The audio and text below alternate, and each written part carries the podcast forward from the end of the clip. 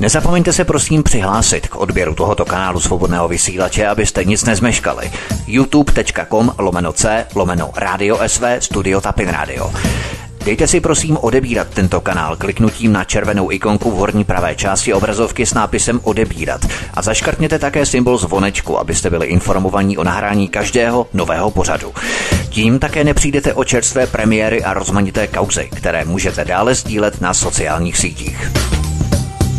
Tak, máme tu pátek, dámy a pánové, já vás zdravím u dalšího vysílání svobodného vysílače CS. Máme tedy dnes pátek 22. Eh, května, svátek slaví Emilové, tady u nás v České republice Julie a Juliány na Slovensku a my tu máme pořád hovory u Klábosnice. Vítku, předávám slovo, je to vaše. Tak já ještě jednou zdravím a mluvám se za počáteční zmatky, takže zdravím vás eh, od mikrofonu, vás vítá Vítek u našeho vysílání, zdravím tebe Martine, zdravím všech posluchače a zdravím i tebe VK, začínáme téměř na čas a máme hodně témat, takže doufujeme, že jich zvládneme co nejvíce. Ahoj VK. Eh, ahoj Vítku, ahoj Martine, já vás zdravím. Dneska začínáme výjimečně skoro na čas, takže to nebudeme zdržovat, pustíme se hned do prvních témat, do prvních aktualit, takže vás všechny zdravím. Já doufejme, že tato výjimka bude následně potvrzovat i to pravidlo, které se stane pravidlami pro příští pátky, ale uvidíme. Veřejná výzva k podřezání prezidenta republiky Miloše Zemana není trestným činem, maximálně prý přestupkem s malou pokutou. Naproti tomu za gratulaci afgánským vlastencům v boji proti českým okupačním silám už padla podmínka a státní zástupce chce v odvolání pro autora letáků až pět let natvrdo. Výzva k trestnému činu na území České republiky proti hlavě státu je bagatelní v porovnání s gratulací Afgáncům v boji proti okupačním vojskům podřízených NATO a Pentagon regionu. Znovu se potvrzuje, že Česko se propadá do hlubokého područí americké moci v Evropě. Tady VK vidíme na tomto případu, že kritizovat některé věci se vyplácí, ale některé mají nebo jiné věci mají naprosto jinou váhu, než by se jim měla přikládat a v podstatě to kopíruje komplet eh, průchod celou českou justicí nebo většinou z nich. Ano, zcela jednoznačně, protože dneska to byla vlastně v podstatě provokace, eh, protože ty rozsudky, jak teda u obvodního soudu pro Prahu 8, tak i u městského soudu v Praze, kde probíhala obě slyšení v obou kauzách, probíhaly současně ve stejný den. Bylo, bylo to podle mého názoru tak načasované, aby tím byl vyslán signál veřejnosti. To znamená, je to v podstatě jakési meritum, to znamená ukázka, vyčlenění, eh, poziční eh, ukázání té pozice. Vysmíte toto, co je dovoleno vám, není dovoleno vám. To znamená, že když kritizujete prezidenta Zemana, když na, na něho nadáváte, Eh, když mu vyhrožujete a dokonce mu, eh, když to budou tady citovat, nebo eh, pokud se na to dobře dívám, tak to bylo o tom, že Miloš Zeman je jako Hitler, a měl by být v podstatě podřezán jako svině, nebo jako podsvinče, nebo tak nějak to tam bylo, ta, já tu citaci teď si nepamatuju úplně přesně. Takže podřezání jako svině, nebo jako podsvinčete, to je, a to byla výzva. To znamená, měl by někdo o podřezat prezidenta republiky. No a soud, eh, obvodní soud pro Prahu 8 to označil, že to není trestný čin, dospěl k názoru, že to možná je přestupek a tudíž celou věc zabalil a poslal ji na městský úřad eh, Prahy 8 k projednání do přestupkového řízení kde hrozí uh, nějaká pokuta a státní zástupkyně se odvolala proti tomu rozsudku a odvolala se v té dikci, že jí vadí, že tam nepadla pokuta ve výši 30 tisíc korun. To znamená, to je celé. To znamená, ani státní zástupkyně nedala podnět k nějakému, řekněme tomu, aby eh, řekla, s tím já nesouhlasím, byl to trestný čin, eh, výzva k likvidaci prezidenta republiky, je to velice nebezpečné, vysílá to nějaký signál, který může být zneužit, může být, ospra- může být brán jako ospravedlnění činům následujícím a nebo z toho vyplývajících. To je něco neuvěřitelného. Ale ne, státní zástupkyně řekla, že jí vadí jenom to, že soud nedal pokutu. To je celé. Tak, a mohli bychom říct, tohle to je nějaký problém.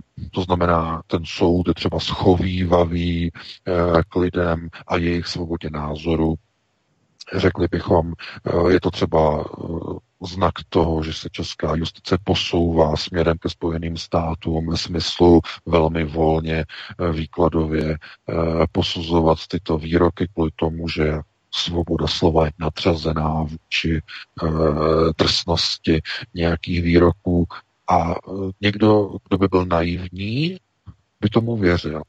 Jenže oni nechtějí, aby vy jste se mysleli, že e, je to nějaká schovývavost. E, naopak, v jeden den kontrastně, to je ten kontrast, v jednom městě v Praze dva různé soudy, jenom kousek od sebe vzdálené, velmi blízko, dva, dva stejné případy jsou projednávány v jeden den. V tom druhém případě šlo o muže, který v roce 2018 v létě rozlepil po Praze několik letáků, kde gratuloval ve smyslu gratulace afgánským bojovníkům za to, že eh, brání svoji vlast proti okupačním vojskům a bylo to v souvislosti s zabitím těch tří českých vojáků, kteří tam zahynuli při útoku eh, toho Afgánce, eh, který tedy byl nějakým způsobem napojený na Taliban, nebo mělo být napojený na Taliban. Česká armáda se potom pomstila, tam došlo potom k tomu, k tomu mučení toho jednoho z těch architektů toho útoku. To byl ten skandál, který potom byl velice rychle zameten pod koberec. To jistě si pamatujete. Eh, proniklo to do českých médií, že česká armáda tam potom mučila nějaké, nějakého toho Afgánce a tak dále. Byla z toho kauza jakýsi vztek, ale eh, soud, eh, městský soud v Praze dnes vynesl rozsudek nad tímto mužem a tam vynesl rozsudek úplně obrácený tam uznal, že šlo o trestný čin napsáním tohoto letáku. Eh, dal tam sice podmíněný eh, trest, to znamená 6 měsíců, podmínka, ale státní zástupce se odvolal a odvolal se kvůli tomu, že s tím nesouhlasí a chce pět let na tvrdo pro člověka, který toto napsal. To znamená dva stejné případy. Eh, to znamená, jedná se o otázku svobody slova. V jednom případě je to výrok uveřejněný na sociálních sítích k podřezání prezidenta republiky a druhý výrok uveřejněný taky psanou podobou, ale na papíru a vyvěšený na plagátu ne, nebo na letáku, který byl někde vylepený. Uh, výzva, nebo ne výzva, ale gratulace afgánským bojovníkům za to, že uh, tam zastřelili ty tři uh, české vojáky, kteří tam byli na té misi. A dva soudy a dva naprosto diametrálně odlišné rozsudky. To nejsou drobné drobné odchylky soudu, dámy a pánové, aby někdo řekl, že nějaká odchylka to jsou diametrálně odlišné rozsudky. To jsou judikáty, judikatel, to znamená, to znamená rozsudky, které jsou naprosto odlišné. V jednom případě soud řekl zcela jasně, není to trestný čin. Jestliže někdo vyzve, ne že řekne, že Miloš Zeman by si zasloužil, aby ho někdo podřízl. Ne, ne, ne. Tam to bylo uvedené tak, že on přímo vyzýval, aby to někdo udělal. To je výzva. Výzva k podřezání prezidenta republiky.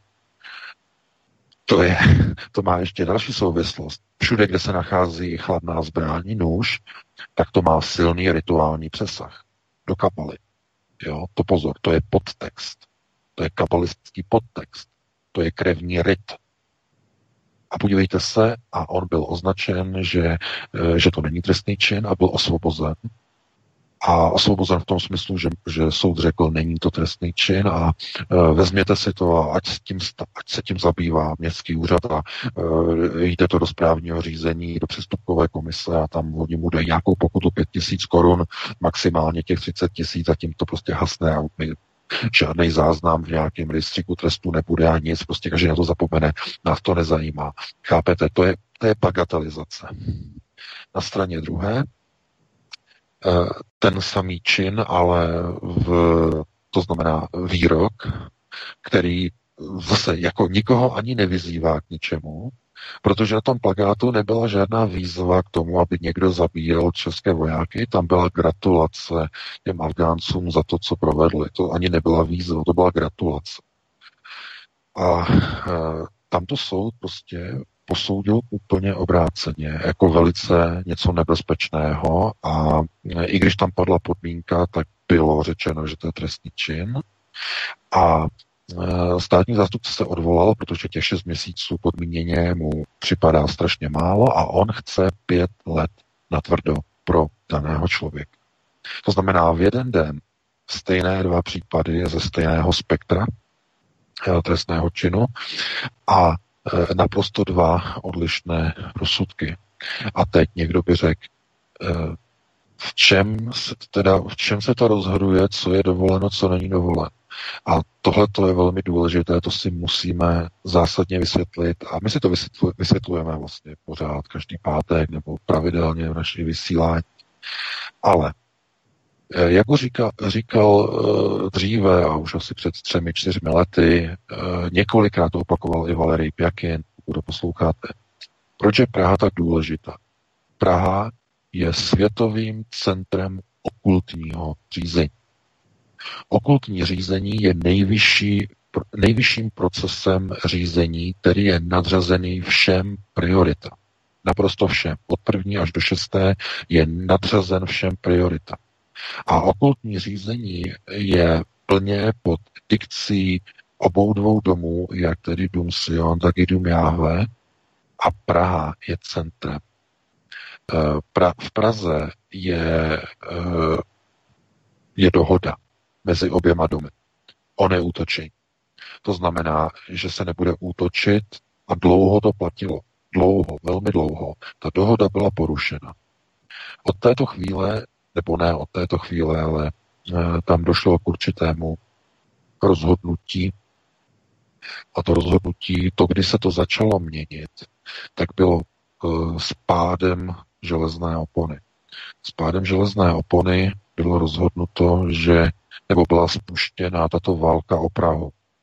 Do té doby e, byla Praha v podstatě rozdělená na polovinu, to znamená polovina vlivu e, o něch sionistických procesů řízení a těch takzvaných chasických, to znamená půl na půl. Za komun, mluvíme o komunismu, prosím.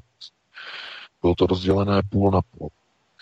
A po e, převratu, po státním převratu v roce 89 začala válka o ovládnutí tohoto okultního centra eh, ve střední Evropě, které je světovým centrem okultního řízení. To je Praha. Eh, ti, kteří se o to zajímají, tak vidí, že to je takzvaná válka nad Jámou, eh, nad Mahrálem a tyhle ty signály, velmi nebezpečné signály, které přicházejí od pražských soudů, jenom ukazují, že se pokračuje, takzvaně se postupuje mílovými kroky, které jsou velice nebezpečné. Z toho jednoho důvodu, že začínají padat eh, a začínají se vysílat signály, které jsou symbolické, rituálně symbolické, výzvy, takzvané nožové výzvy. Eh, možná znáte výrok Noc dlouhých nožů, když tady v Německu to byla likvidace organizace SA, Eh, a má to jakoby, jako jakýsi přesah, ale pozor, eh, nožové výzvy to jsou, pocházejí původně z kabaly. Eh, to jsou výzvy, které mají biblický původ. Původ, to znamená ochota věřícího, ochota otce, ochota matky, když Bůh přikáže potříznout vlastní dceru nebo vlastního syna, Eh, to znamená, je to test víry. Jsou nožové výzvy, nožové rity nebo rituály. Eh, to je, to je, to je vysoce okultní uh, přesah okultních procesů řízení. A oni ty, oni ty signály vysílají skrze soudy, skrze kauzy, mezi lidi, mezi zasvědce. To jsou signály. A ta signalizace dneska byla vyslána, že okultní rity jsou povoleny, že je možné používat nože. To znamená, že Miloš Zeman nemůže se cítit bezpečně v Praze nad Mahrálem, protože je dovoleno používat nože. Samozřejmě zatím je to v oné eh, virtuální textové a verbální rovině. Zatím, zatím ty nože se používají pouze v psaných textech, že někdo něco napíše a vyzve, anebo v mluvených textech, nebo v mluvených výrocích, že někdo řekne, ten by si zasloužil a tak dále, nožem a tak dále. To není dále. hate speech, mimochodem, to není hate speech, jo? Ano, přesně tak. My jsme ano, hate speech, my ano, jsme Přesně tak, všechno. Pokud by to bylo, pokud by to třeba bylo mířené na paní Šabatovou, no to vám říkám, to by byl oheň na střeše, to, nebo na někoho jiného z neziskového sektoru, ale když je to Miloš Zeman, tak nic je to dovoleno. Je to dovoleno, protože Miloš Zeman se postavil na uh, stranu ochrany Jeruzaléma, na stranu ochrany uh, vyvoleného národa, tedy Zionu, a uh, tím de facto se přímo přiklonil v oné válce mezi že a že na jednu konkrétní stranu. Na jednu stranu těch dvou mlínských kamenů. To znamená na stranu Jáhve a jelikož Praha se dostává do sféry vlivu do Musion, je zna, to, to, to znamená, že bude na Miloše Zemana útočeno a ty útoky budou zesilovat. A vidíte, že eh, české soudy, které jsou pod kontrolou těchto eh, procesů řízení, tedy do Musion, tak vynášejí rozsudky proti Miloši Zemanovi. Zatím si nedovolí uh, toho člověka úplně osvobodit, protože ještě to není v té pozici a v té fázi, že by to nevyvolalo nějaké tlaky uvnitř eh, gojské veřejnosti. To znamená, zatím se to dá do té pozice, my ho ne, nebudeme trestat, eh, my ho neobviníme z trestného činu, ale, ale my tam necháme to, to, to, to drobné tam necháme, ten přestupek, jako že to byl, že to byl tedy aspoň ten přestup. Aspoň to. Za dva roky už to nebude.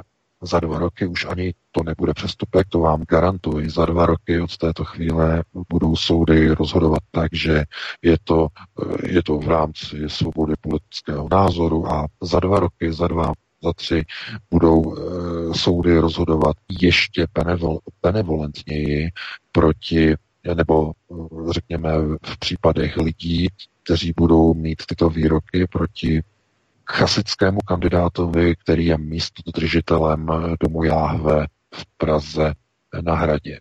To znamená, on je místodržitelem. On je, eh, Miloš Zeman je držitelem několika eh, židovských eh, řádů. Eh, a eh, mohli bychom říkat eh, židozednářských řádů, abychom byli přesnější. Jedním z nich je, on je držitelem titulu řádu ochránce světla, dále je držitelem řádu bojovníka za pravdu, je členem Vysokého zednářského ritu v Praze. A to hlavní, eh, on složil slib halachy, to znamená ochrany židovského národa, ochrany Jeruzaléma, jakožto hlavního e, města vyvoleného národa. To znamená, že on je přímo v této roli, on je držitelem, tedy místodržitelem pozice v Praze nad Jámou, Mahrálem a to je nejvyšší okultní světská pozice v Praze. Pozor, nemluvíme o pozici politické. Víme, že v politickém českém systému tou nejvyšší mocí disponuje asi premiér, který má nejvíce exekutivních pravomocí. E, potom bychom mohli říct, že další je e, předseda poslanecké sněmovny, Eh, I dokonce předseda Senátu má více pravomocí, než má prezident. Takže to není o politické moci, není to o politice.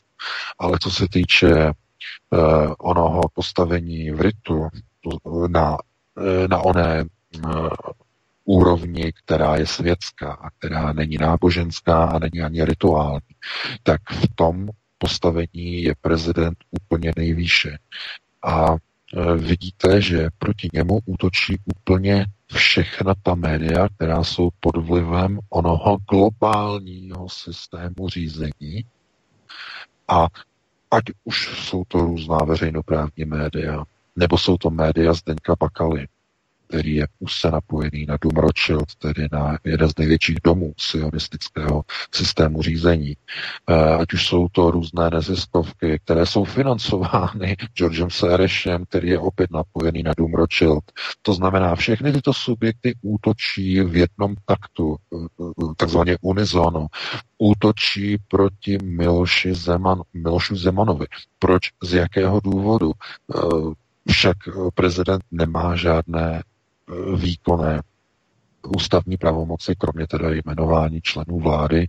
Eh, oni by mu nejradši sebrali úplně všechny pravomoci a tak dále, ale stejně oni mu nemůžou přijít na jméno. No logicky, protože tam nejde o tu politickou moc. Vůbec nejde. Tam jde o to, že on zkrátka se dal a přidal na jednu stranu v roli, řekněme, eh, já to, já to dodnes to označuji za eh, krok eh, někoho, kdo eh, se vzhlédl v ochraně, řekněme, vyvoleného národa a přijal to jako za svůj nějaký životní osud.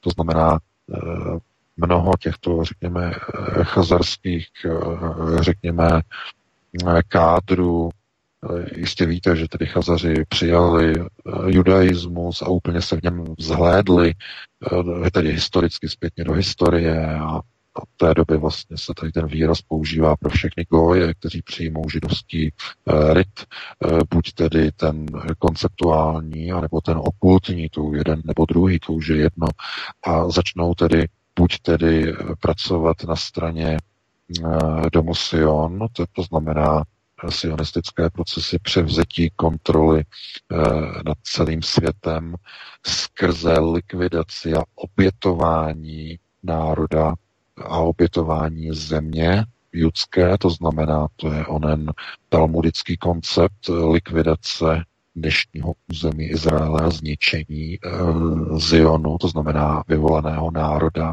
na území Izraele zničení a tím naplnění proroctví. A na straně druhé právě zase ochránci, tedy chasický koncept, torický, který e, zastřešují ti, kteří složí slib ochrany Jeruzaléma a vyvoleného národa. A e, to znamená takzvanou halachu. Stávají se bojovníky a ochránci e, vyvoleného národa, takzvanými halachisty. No a Miloš Zeman je halachista, stejně eh, tak jako mnozí další politici, stejně tak jako Donald Trump, stejně jako halachista je eh, Vladimir Putin, to je naprosto jak ten, ten zásadní uh, vědomostní rozsah, který by měl mít každý člověk, který je na alternativě a který se zajímá tady ty procesy řízení. Takže to říkám jenom, jako by to opakuji pro ty, kteří nás poslouchají poprvé nebo nemají tedy o tom ještě velký přehled. Ale eh, Praha je okultním centrem světového židovského řízení a to, co probíhá momentálně proti Miloši Zemanovi, eh, je opravdu velmi těsivé a nebezpečné. Protože ve chvíli, kdy je dovoleno, kdy je dovoleno vysílat takováto slova, to jsou, to jsou výzvy, to nejsou konstatování, to jsou výzvy. To znamená, máte prezidenta a někdo řekne, jděte někdo jděte někdo a podřízněte tam tu svini. To, I kdybyste to řekli o obyčejném člověku s nějakým, nějakým Frantovi z Horní dolní, tak je to nepřípustné. A to on to řekne o prezidentu republiky a soud řekne, trestný čin se nestal, je to přestupek, dáme to městskému úřadu, ať to projednají v přestupkovém řízení a konec šmitec 20. A tím je to dané dámy a pánové. To znamená, pozor, eh, v okamžiku, kdy se vytahují takzvané nožové ryty, nožové signály, eh, symbolika nožů eh, ve výrocích, které potom soudy označují za bakatelní, to je nebezpečný proces. To už se dostáváme opravdu do situace, kdy někdo si je tak jistý tím, že přebírá okultní procesy řízení v Praze, že už si může dovolit i takto omlouvat takovéto výroky a takzvaně krýt jejich autory na straně druhé, přičem, přičemž ti, kteří kritizují Eh, mise, zahraniční mise České armády, eh, tak ti eh, jsou ostrakizováni a těm hrozí, že půjdou někam si sednout na nějakých pět let, protože není dovoleno, dovoleno kritizovat nikoho, kdo by ohrozil americké ozbrojené síly a jejich systémy řízení. Protože Česká armáda, jistě víme, že dělá e, fíkové listí americké armádě, to znamená dělá alibi američanům v Afghánistánu, aby tam američané nebyli sami. Aby mohli říkat, my tam nejsme sami, my tam máme své partnery, my, to není naše americká akce, to je alianční akce v Afghánistánu, to znamená, aby američané měli alibi, tak kvůli tomu tam ti Češi a další vojáci z dalších zemí na to tam jsou. Ti tam nejsou kvůli tomu, aby něco vybojovali. Američani, když něco chtějí, tak si to vybojují sami. Mají na to nejsilnější armádu na světě, mají na to zbraně. To znamená, eh, oni, když něco chtějí, tak si to vybojují. A oni v tom Afghánistánu zkrátka jim nikdy, prosím vás, a teď to je důležité, protože mnoho lidí to pořád jako by nepochopilo. Tak já zkus to prostě zkrátím na hromadu témat. Já to, já, to zkrátím, já to zkrátím, já to zkrátím, ale je to důležité. Spousta lidí se myslela, eh, nebo dodnes je přesvědčená, že američané ve Větnamu prohráli kvůli tomu, že byli vojensky poraženi. Není to pravda. Stejně tak není pravda, že by američané nedokázali porazit e, nějaké talibance v pantoflích. To samé platí pro sovětskou armádu v 80. letech, která také odešla s porážkou z Afghánistánu. Tyhle ty porážky jsou způsobené tím, že není politická vůle pro vítězství. To znamená, je důležité válčit a vést válku, než vyhrát válku. To bylo to hlavní. Jsou stejné koncepty řízení. Američané nikdy neměli za cíl vyhrát válku v Afghánistánu. To nikdy nebylo cílem. Cílem bylo udržet tam chaos, aby bylo možné produkovat opium pod kontrolou CIA. Ví to všichni. Ví všichni, že po vtrhnutí americké armády do Afghánistánu se hlavní linka distribuce opia přesunula z takzvaného kantonu, nebo řekněme Afghánistán, kanton dolů do jihovýchodní Asie a potom tam odtud do světa se to přesunulo a změnilo. E, po vstupu amerických vojsk a jejich bratří se distribuce opia začala transportovat přes země bývalého Sovětského svazu, přes Ukrajinu a přes evropské spojence dál do světa. Noční transporty, obrovských nákladů opia, za garance bezpečnostních služeb evropských zemí, distribuce, všechno pod kontrolou CIA, takzvané Black Ops, černé operace. Proč myslíte, že růž, různí šéfové tajných služeb si jezdí do Langley přebírat zlaté plakety, Tenetovy ceny za collaboration pro Boha? Nemůžete být tak naivní. To se nedostává zadarmo za pěkné oči, za pěkná kukadla. To je za zásluhy. Za zásluhy pro CIA. Tak obrovské zásluhy, ve kterých se točí miliardy dolarů. Miliardy.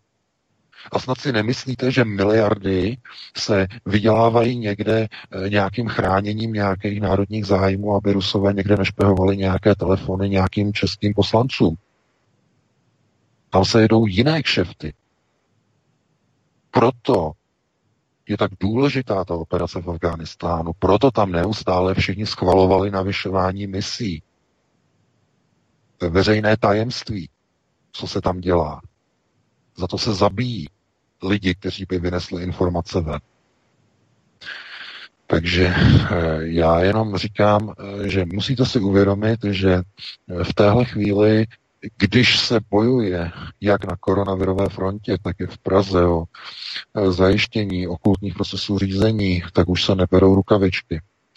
Soudy už otevřeně povolují vyhrožovat chasickému kandidátovi na Pražském hradě nožem. To je výsledek současných procesů řízení. Takže já bych tady to ukončil a pustíme se do dalšího tématu.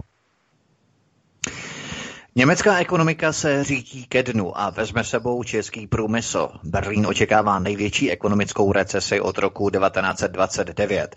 Uniklá tajná interní studie KM4 odhaluje, že cílem dosud neznámých zahraničních sil schovávajících se za dezinformací o COVID-19 bylo rozbít nejenom Evropskou unii, ale především německý průmysl.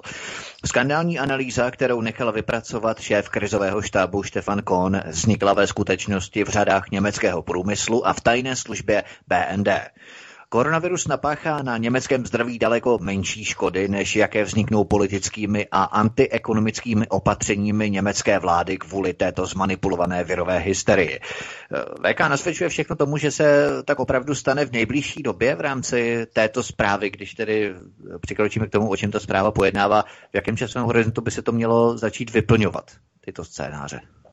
No, tyto scénáře se začnou naplňovat okamžitě jenom ve chvíli, kdy uh, bude vlastně rozhodnuto, uh, že jednotlivé země, které se budou účastnit těchto procesů, takže budou nastaveni do některých, řekněme, struktur přerozdělování především uprchlíků, protože to je důležité. Nebude tolerováno to, že uprchlíci zkrátka jsou jako odmítáni.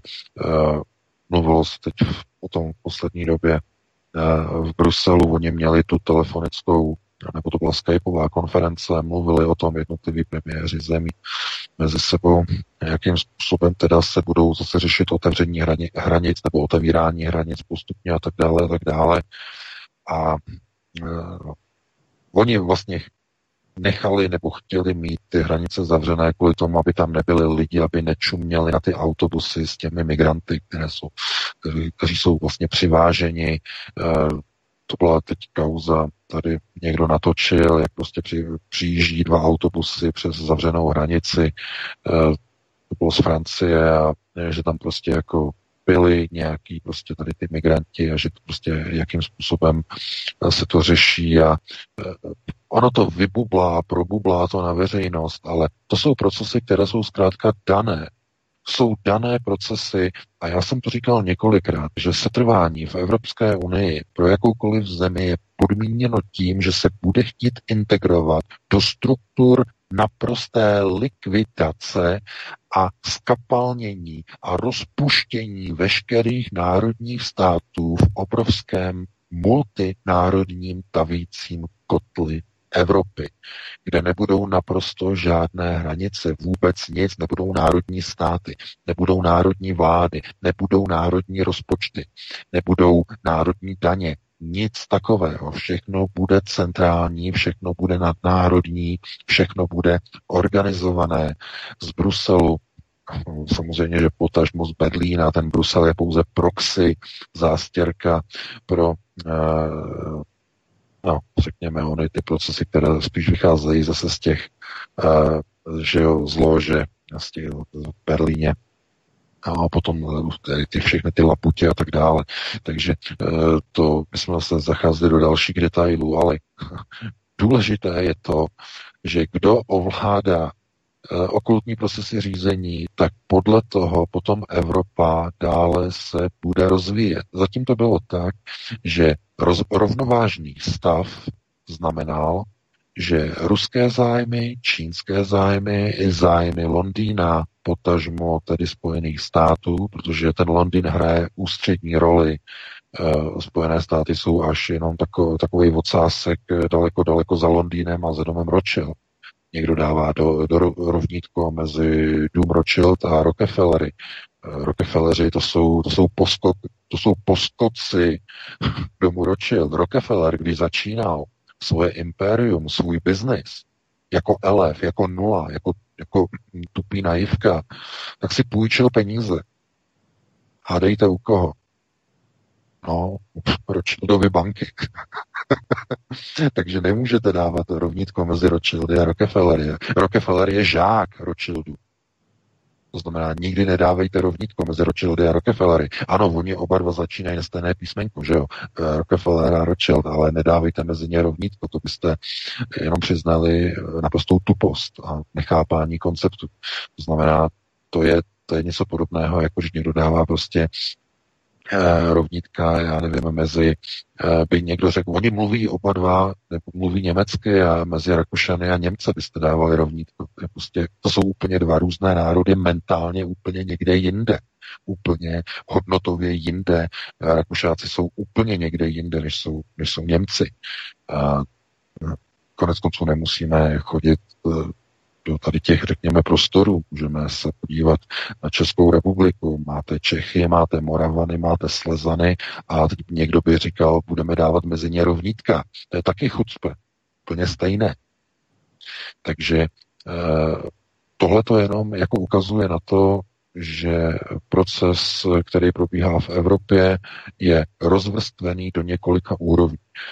Ta hlavní úroveň, která je viditelná, to je korona proces, ten vidíme momentálně, že je velice eh, efektivní, je využívaný, je využívaný na kontrolu obyvatelstva, na prosazování kontroly, špehování obyvatelstva, na omezování pohybu, na omezování stýkání se lidí mezi sebe, sebou. To znamená, to je to, co je takzvaně pro ně žádoucí, to je ten viditelný proces. Ale to, co není viditelné, to jsou ty okultní procesy vysokého řízení, kde eh, v Praze jsou vysílány velice nebezpečné signály, ze kterých se mi dělá úplně špatně. A víte, oni si to můžou dovolit, protože Miloš Zeman na tom zdravotně opravdu není dobře. Není třeba si nic nalhávat. A jistě jste zaregistrovali, že na tom není dobře po zdravotní stránce, eh, že tam jsou nějaké ty problémy, ale jakmile víte, v tomhle to je těžké. Jakmile eh, se stanete eh, ochráncem, eh, stanete se halachistou, jakákoliv slabost, kterou oni vycítí proti vám, tak vás zničí. Úplně zničí. Jakoukoliv slabost ukážete, okamžitě to proti vám použijou, začnou padat výzvy, začnou lítat nože, začnou lítat kulky, e, zkrátka zničí vás, zlikvidují vás úplně. Proto to nejhorší, co se může stát, že někdo prostě ukáže slabost, když je v roli halachy, to znamená, nebo když je halachistou. to by bylo zase na jiné diskuze, ale má to velké přesahy, protože v téhle chvíli už se nemluví vůbec ani o tom, Eh, jestli eh, se, já nevím, budou lidé sledovat nebo budou sledováni podle mobilních telefonů nebo podle podkožních čipů nebo podle platebních karet nebo nějakým jiným způsobem nebo kamerami na ulicích, ale teď jde o úplně daleko vyšší a jiné procesy. To znamená otázka, co se stane s jednotlivými národy, jestli ženy gojů budou mít právo dál na této planetě rodit děti, jestli eh, bude rozhodnuto úplně degenerativně zlikvidovat bílou rasu, úplně jí zneplodnit na páté prioritě řízení pomocí nových technologií, nových sítí, 5G sítí, takzvaně indukovaně. To znamená úplně zlikvidovat, úplně zničit a zlikvidovat. Eh, to se rozhoduje právě na těch vysokých procesech řízení na okultní rovině, kde probíhají rozhovory o tom, co dál tam se rozhoduje. Na nižších, eh, pozor, na nižších prioritách, první priorita, šestá na těch řídících, eh, ano, tam se rozhoduje o tom, jak, co udělat. To znamená, jak udělat to, co je třeba udělat. To jste si možná všimli, nebo možná vám to nedošlo, ale první až šestá priorita řízení je o tom, jak udělat to, co se má udělat. Je to jakoby kuchařka. To znamená, jak udělat. Ale na vysokých procesech řízení, na okultních, se rozhoduje samotný uh, koncept, co. Ne jak, ale co se udělá v nejbližší době. Proto je okultní proces řízení tak důležitý, je nejdůležitější. Protože všechny ty nižší procesy řízení od jedničky do šestky jsou pouze procesní. To znamená, bylo rozhodnuto nahoře, okultní procesy řízení a teď dole od jedničky do šestky musíme si rozhodnout, na jaké prioritě to, co nahoře bylo rozhodnuto, teď uděláme. Jak? A Tohle to vidím, že je problém i u mnoha lidí na alternativě, že, zamě, že zaměňují příčinu za důsledek. První a šestá priorita jsou důsledky, příčiny. Ta příčina vzniká v okultních procesech řízení nahoře. To znamená v konceptuální nebo v okultní rovině obou domů. Domu Sion nebo domu Jáve. A mezi sebou se řežou. Tam, tam uh, se používají nože, tam se používají střelné zbraně, chemické zbraně, radiofrekvenční zbraně. Mezi sebou se zabíjí, ale ne oni, ale jejich pěšáci na šachovnici. Je to jako šachovnice, kde sedí dva proti sobě a mezi sebou bojují. Bojují. Ti, kteří rozhodují, to znamená ti, kteří táhnou těmi figurami, to jsou ti hráči. Ale nezabíjejí se mezi sebou, ale likvidují si figurky, které jsou na šachovnici. Ty figurky padají jejich rukama. A to je koncept onoho řízení. To znamená podřízených národů, gojských národů, kteří jsou pěšáci na té šachovnici a oba domy těmito pěšáky táhnou.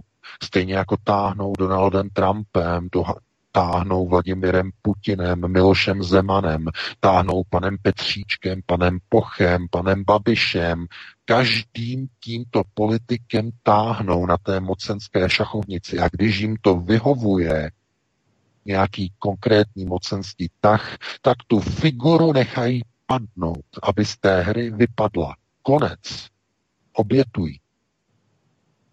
To znamená, tam se to řeže, na té mocenské šachovnici. Tam teče krev, tam padá ta, řekněme, figura mocenská, která je viditelná, ale nikoli v ten, který stojí nebo stojí za tou deskou hrací nebo sedí na té židli a který táhne jednotlivými těmi tahy a dává příkazy tou rukou.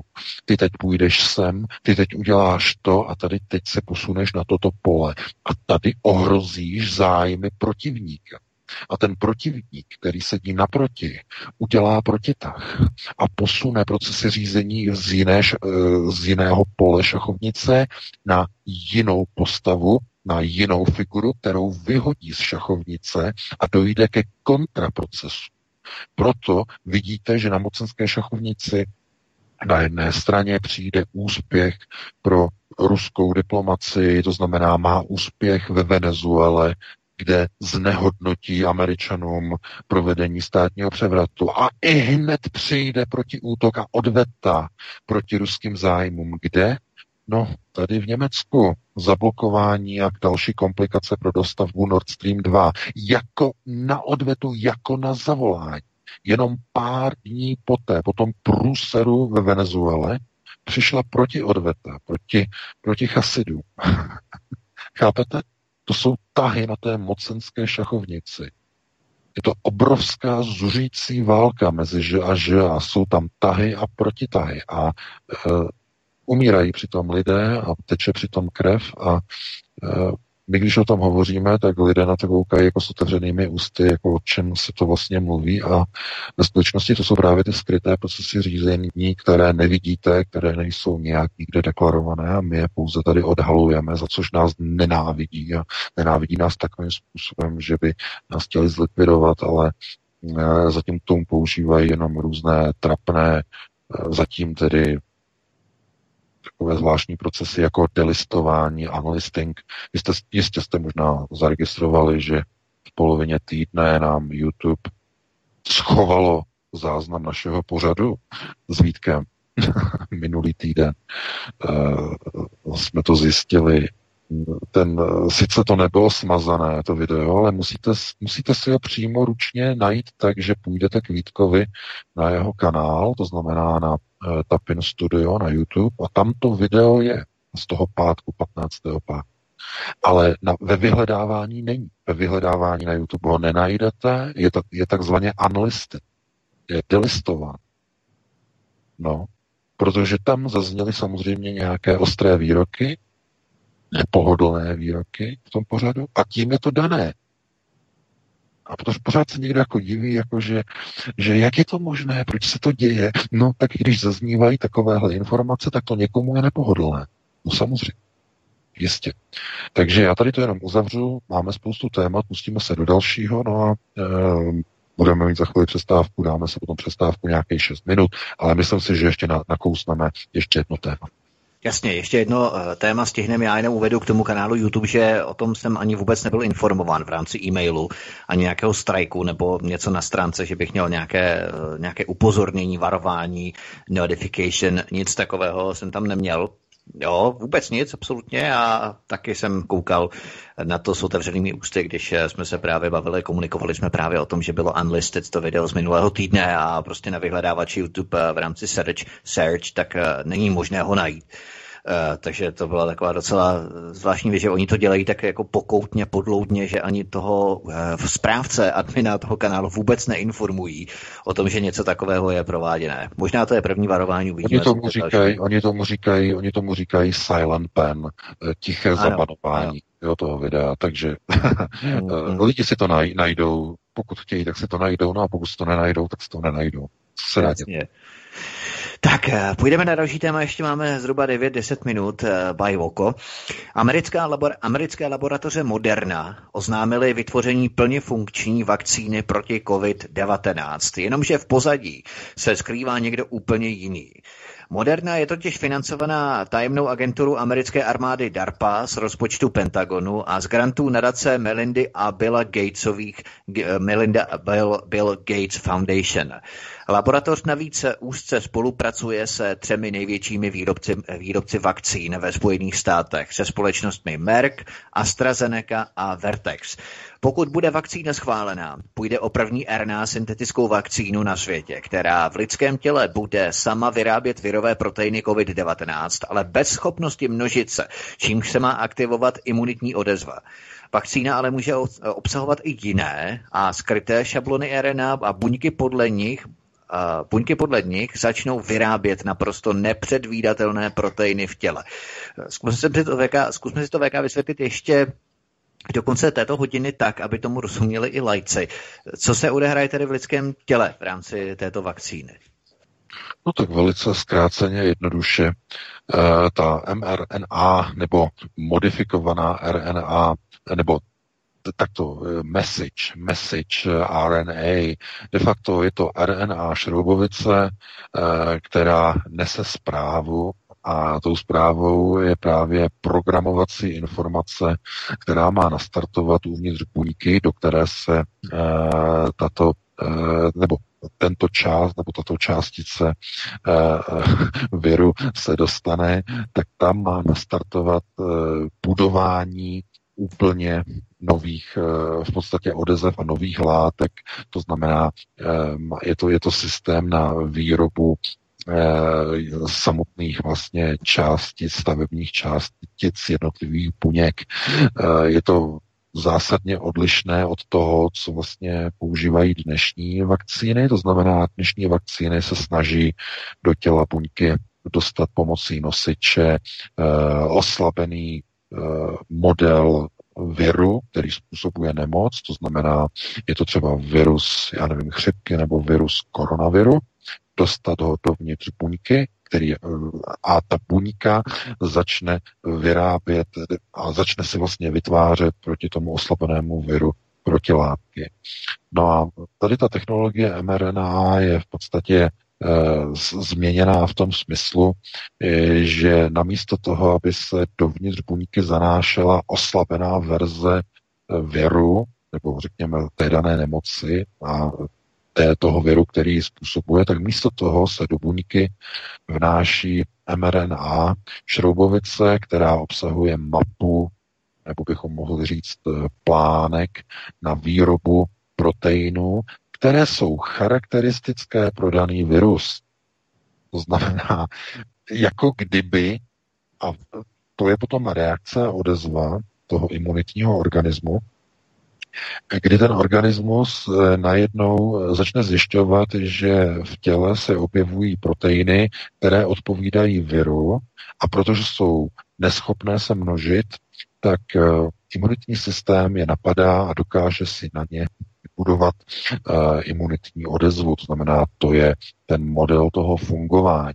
Jenže tahle technologie uh, může potenciálně nést obrovské riziko, a to riziko spočívá v tom, že je to technologie, která je úplně nová, je neodzkoušená a pokud tenhle ten lék proti koronaviru, nebo lék, vakcína proti koronaviru od společnosti Moderna, to, pokud by byl schválen, tak se stane první vakcínou na světě, která je založena na technologii mRNA.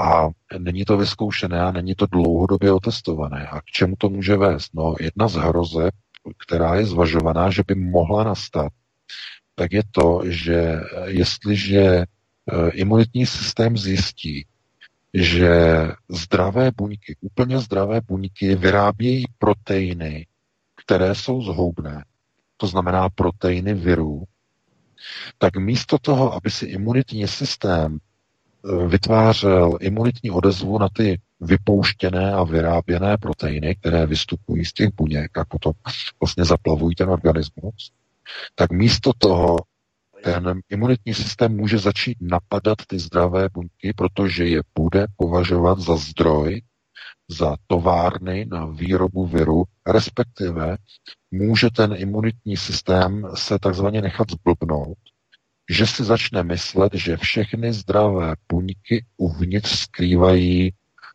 viry, které nutí buňku produkovat virové proteiny. To je ta největší hrozba.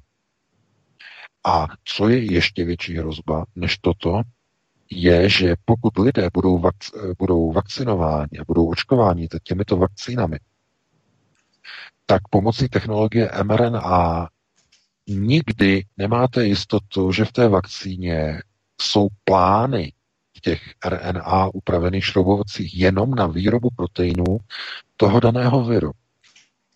Protože v zájmu určitých, řekněme, procesů řízení na páté prioritě, to znamená eh, bi- chemicko-biologické řízení, někdo bude mít například nápad, bude mít snahu do těch vakcín přidat ještě jiné plány, aby ve vašem těle se například vyráběly proteiny, které jsou charakteristické a typické pro nějaké typy Eh, reakcí nebo protireakcí v organismu, které vedou například k pohlcování nějakých částic v těle.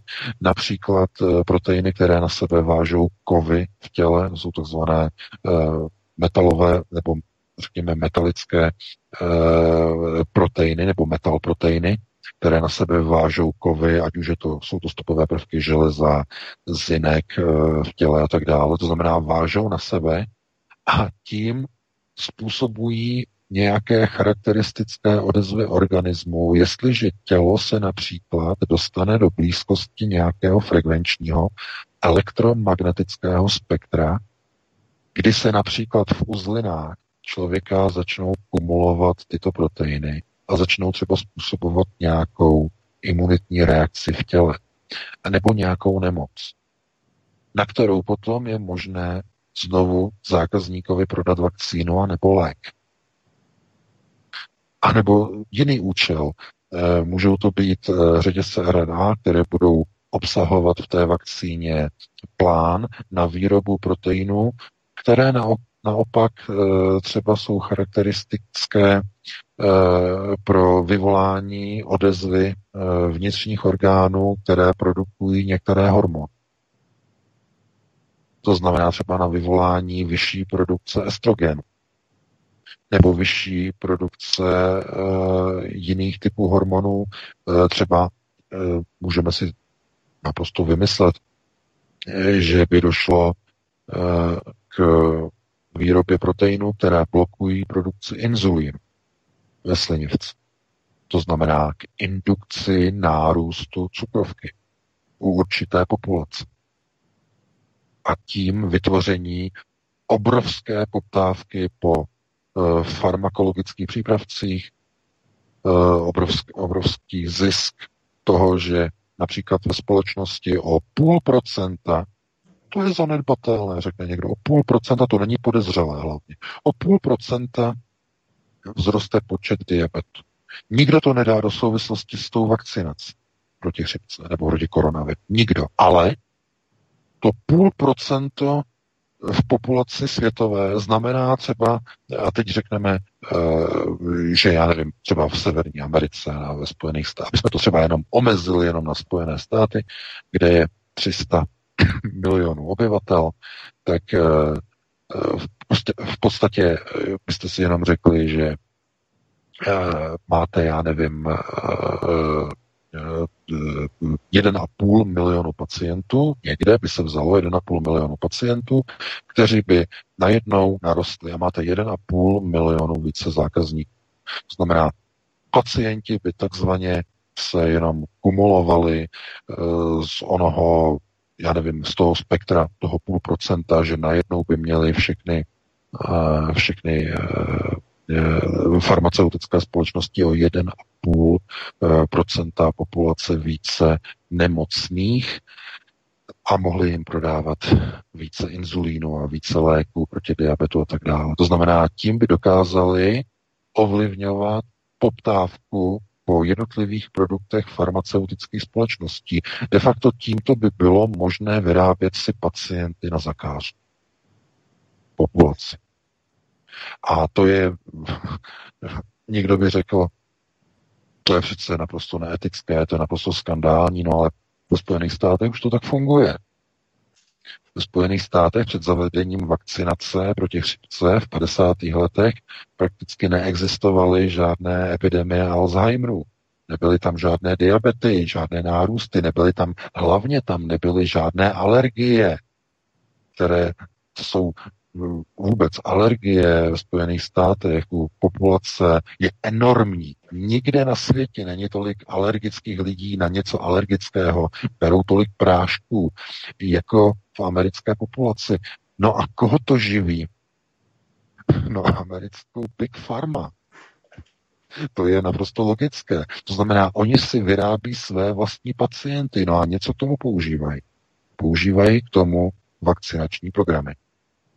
Proto si nemůžete divit, jako že Bill Gates si kupuje novou vilu za nějakých 40 milionů a e, že navrhuje vakcinační programy a povinné očkování a e, různé covid pasy, protože to samozřejmě sype obrovské peníze. On nemá žádné lékařské vzdělání. On je programátor bývalý. On nemá žádné vzdělání, aby mohl nějakým způsobem rozhodovat o nějakých velkých světových vakcinačních programech. Je to úplné chucpe. To je úplně jako kdyby se švec, který šije boty a může být třeba odborník na šití bot, jako kdyby se vyjadřoval k operacím kardiochirurgů radil by doktorům, jak mají operovat srdce. Prostě to je úplně, to je úplné chucpe. Ale víte, ono to funguje, protože uh, jemu stačí, že on je filantropem, on sponzoruje uh, farmaceutické společnosti a ten, kdo financuje a ten, kdo kontroluje peníze, ten rozhoduje. I kdyby to byl jenom nějaký vrátnej odvedle a financoval všechny tyhle projekty, tak on bude mít to hlavní slovo. Takže eh, společnost moderna, eh, že přišla najednou eh, k nějaké látce a najednou jakože má prostě funkční vakcínu na koronavirus údajně, tak jenom se ukazuje, že za prvé byli na to připraveni, věděli přesně, co hledají, ta rychlost, ta odezva je neuvěřitelná, což jenom potvrzuje, že virus pochází z největší pravděpodobností z laboratoře Fort Detrick v Marylandu. To by bylo na jinou diskuzi, byl o tom článek i na Aeronetu, takže si to můžete přečíst. Každopádně každému já si myslím jasné, že to, co rozhodně by dneska nikdo neměl dělat, je jít a nechat se dobrovolně očkovat. Takže já bych tady to uzavřel, máme 20.05, dáme si nějakých 6-7 minut přestávku, no a potom se pustíme druhou hodinu do dalších témat. Nezapomeňte se prosím přihlásit k odběru tohoto kanálu svobodného vysílače, abyste nic nezmeškali. youtube.com lomeno c lomeno radio sv studio tapin radio. Dejte si prosím odebírat tento kanál kliknutím na červenou ikonku v horní pravé části obrazovky s nápisem odebírat a zaškrtněte také symbol zvonečku, abyste byli informovaní o nahrání každého nového pořadu. Tím také nepřijdete o čerstvé premiéry a rozmanité kauzy, které můžete dále sdílet na sociálních sítích. takže můžeme Dobře, pokračovat. je to vaše. Tak jdeme na další téma, které tu máme připravené v rámci třetí hodiny. Uh, pardon, druhé hodiny. Třetí hodiny budou vaše telefony. Druhé hodiny máme tady další téma s celkem asi šesti nebo sedmi témat, takže se pokusíme to stihnout toho co nejvíce. Americký Fed publikoval zprávu, že americké HDP pokleslo meziročně na 35% v průměru, jenomže bez započtení vlivu a důsledků krize COVID-19. Prognostická divize Fedu z Atlanty tak de facto odhalila, že virová krize může být úmyslně vyvolaným obětním beránkem amerických bank, na koho svalit vinu za největší nastávající ekonomickou krizi ve Spojených státech od velké krize ve 30. letech minulého století. Na koho by se svalila zodpovědnost za vypuknutí další velké ekonomické krize, kdyby do Spojených státech nepřišel spásonosný koronavirus a s ním i pandemický folklor, karantény a zavírání obchodu. A v podstatě tohle je otázka i další odpověď, že eh, koronavirus eh, v podstatě přišel v pravou chvíli, v pravý čas a můžeme eh, na něj svalit vlastně všechny ekonomické poklesy, hospodářské poklesy nebo respektive ekonomickou krizi, která by přišla i nebýt koronaviru. Koronavirus je jakýsi štít, na který to můžeme všechno svést. V podstatě teď se to provalilo úplně natvrdo na veřejnost. Ano, je to naprosto zásadní, protože GDP Now, což je vlastně prognostická, divize eh, amerického Fedu z Atlanty, tak vlastně uvedla tyhle ty čísla, nebo tahle čísla, a z nich jasně vyplývá, že americký národní produkt HDP se uh, už od vlastně konce roku 2019 hroutil a hroutil a hroutil záporných čísel de facto samovolně, úplně uh, samostatně. A e, proto koronavirus je spásou. A nejenom jenom, zdaleka jenom, nebo nejenom pro Spojené státy a pro jejich ekonomiku, ale je to záchrana především pro Evropskou unii, no a je třeba teda říct, že především pro Německo. Protože my jsme o tom hovořili už minulý rok, několikrát jsme to tady nakousli, ale Německá ekonomika nebezpečně zpomalovala celý minulý rok. Eh, to jako, však si pamatujete, jak minulý rok v létě měla Angela Merkel velké problémy, dokonce pronikly tady do médií e, informace, že ona jeden čas zvažovala úplně rezignaci. To bylo vlastně minulý rok na jaře, e, tak zvažovala, že úplně jako odejde z politiky a nakonec teda jí prý předmluvili, aby jako dojela svůj Eh, kancléřský mandát do konce, ale to vůbec nebylo nijak jednoduché. A teď najednou kouzelným proutkem po koronavirové krizi její popularita je opět vysoko, CDU znova je na výsluní, všechno kvůli krizovému řízení, ale především německá vláda má na koho svalit krizi. Koronavirus. A tohleto teď budou realizovat všechny ekonomiky na světě. Včetně té české, která už s tím začala, mimochodem. To znamená, pokles, jakýkoliv pokles ekonomiky bude svalen na koronavirus. Řekne se, je to kvůli koronaviru, proto naše ekonomika klesá. Koronavirus. Že se zdražuje v obchodech. Ano, je to kvůli koronaviru. Že se propouští, je to kvůli koronaviru. Že lidé málo nakupují, je to kvůli koronaviru. Zvyšující se inflace je to kvůli koronaviru. A přitom, když si nalijeme čistého vína a odmyslíme si koronavirus, tak z zjistíme, že ty samé procesy by probíhaly i bez toho koronaviru. Kdyby teď žádný virus nebyl, by probíhaly stejné procesy propouštění lidí z fabrik, eh, zvyšování inflace, eh, zavírání podniků, lidé přestávají nakupovat. To znamená, ty procesy by úplně probíhaly úplně stejně. A e, ta, ta data z Fedu to pouze potvrzují. To znamená, e, teď je otázka, jestli dřív byla slepice nebo vejce jestli koronavirus je dopředu, nebo byl dopředu vymyšlen na zakrytí světové obchodní krize, a nebo je důsledkem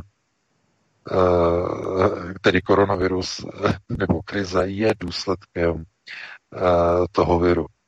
To znamená, jestli dřív byla slepice nebo vejce. Jestli co bylo dřív. No a všechny informace, které přicházejí, nás přesvědčují o tom, že někdo měl zájem o to, aby ten virus se všude rozšířil. A proč? Z jakého důvodu?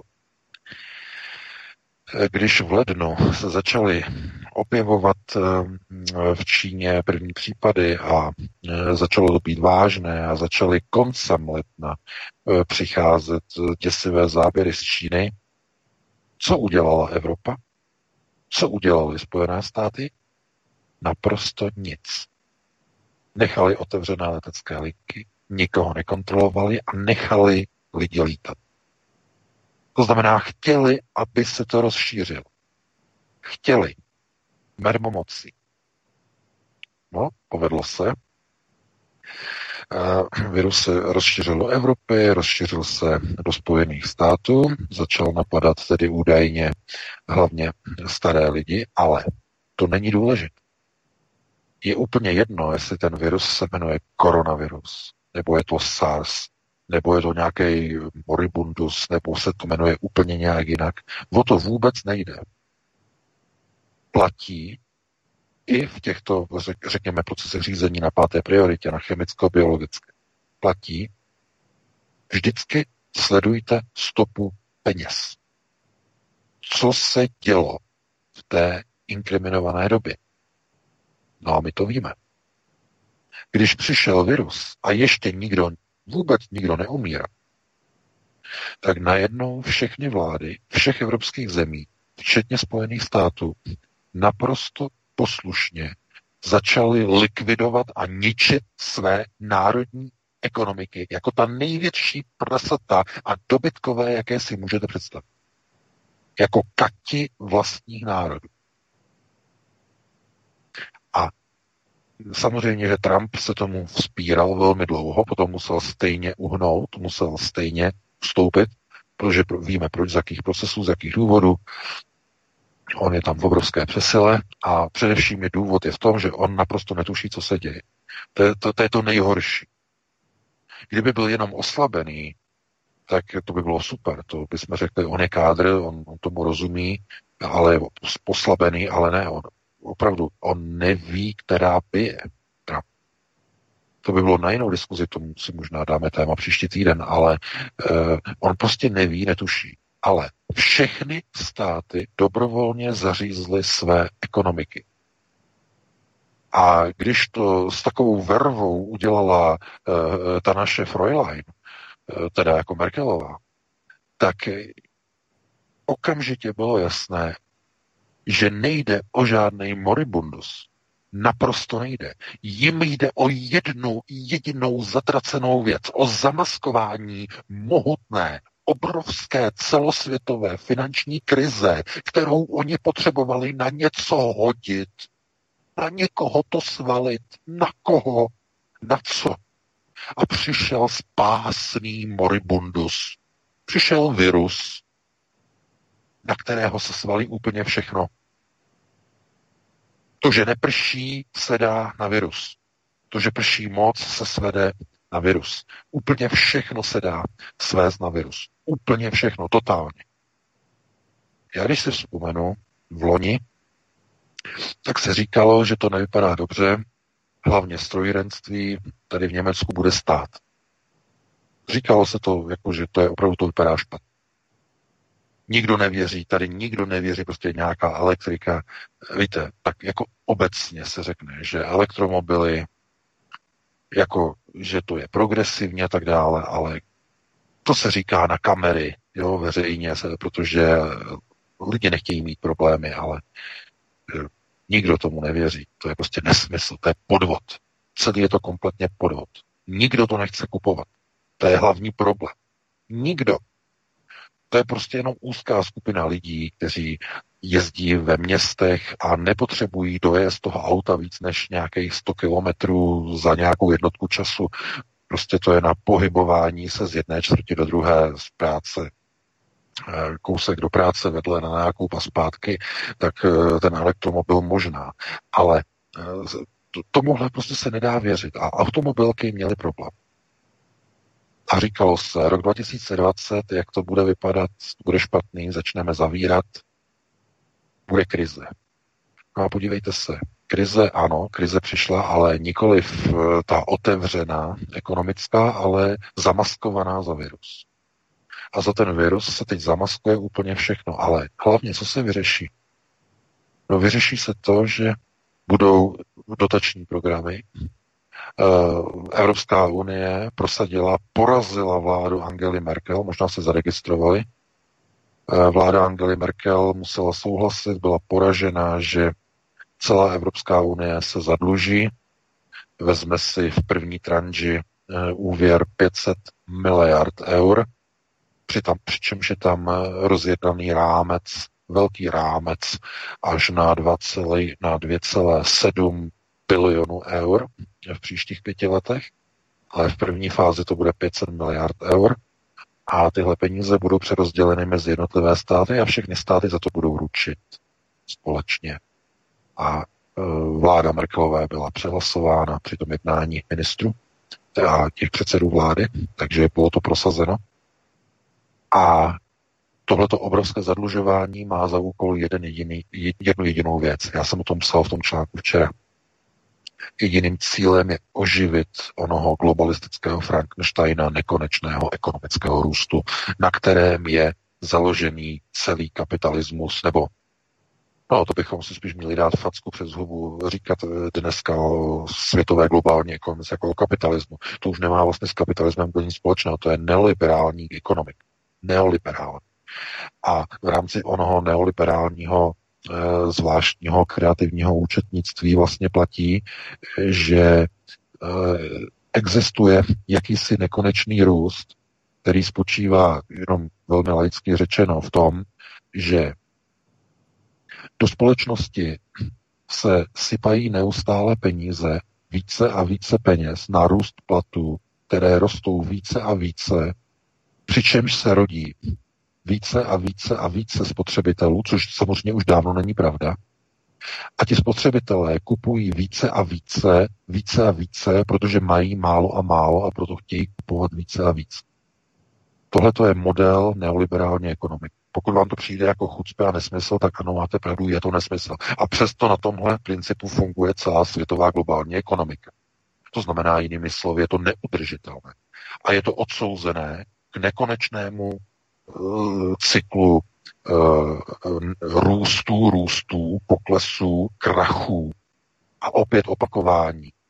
To znamená znovu růstů a znovu krachu, cyklicky. Protože v nějaké chvíli v té horní úvrati, to znamená úplně, když ta ekonomika je v konjunktuře úplně nahoře, tak tam někde se zastaví. Protože ve společnosti už není poptávka po dalších nákupech.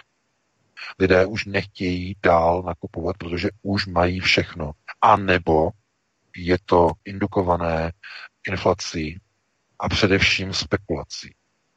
To znamená, lidé by třeba i nakrásně byli ochotní i nadále kupovat, kupovat, ale vzhledem k tomu, že ta cena je spekulativně navýšená, nemají na to peníze, respektive nejsou už ochotni se zadlužovat. To je typický příklad v České republice, byl teď o tom článek tady v Německu, eh, že eh, Allgemeine Zeitung. A byl to článek o investování, důchodové fondy, investování. A byl, byl tam odstaveček o invest, investování v důchodových fondech a kde se dá dobře, dobře investovat do jednotlivých titulů a tak dále, v jakých zemích a tak bylo zmíněna, hlavně o Řecku se tam psal, ale byla tam zmíněna i Česká republika a Česká republika tam bylo napsáno, že byly tam vypsaná asi čtyři města, vím, že tam byla Praha, byla tam Brno a, a Plzeň. A ještě jedno město, si nepamatuji. Praha, Brno, Plzeň. A e, tyhle ty tři města, e, kde jsou nejlepší investiční a spekulativní tituly e, pro investice do důchodových fondů. No a víte proč? Z jakého důvodu? Protože v České republice nejsou přijaty žádné zákony na zabránění spekulací e, s nemovitostmi. A ta iniciativa, aby byly tyto zákony přijaty, byly vzneseny už v 90. letech. Eh, ještě tehdy Sládkova strana Združení pro republiku, republikánská strana Československa v roce 94, to bylo, si vzpomínám, eh, navrhla, aby se uzákonil zákon na zákaz spekulací z byty. To znamená, co je to spekulace? Spekulace z byty je eh, skupování eh, hotových eh, bytů v České republice zahraničními společnostmi naproti úvěrům, kdy se vytváří bytová krize. Lidé nemají kde bydlet, protože všechny volné byty jsou skoupeny cizími investičními společnostmi, což vede k růstu ceny, k takzvané indukci. Nechá se to vyhnít pět let, kdy cena vyroste do neskutečných výšin a potom, když je cena nejvyšší, tak ty byty teprve se prodají movitým lidem, kteří opět s nimi dále spekulují a prodávají je, anebo je pronajímají za neskutečné ceny. Tím vzniká ve společnosti eh, takzvaná krize způsobená spekulací. Všechny civilizované země mají zákony proti bytové a nemovitostní spekulaci přijaté. Nikoli v České republice.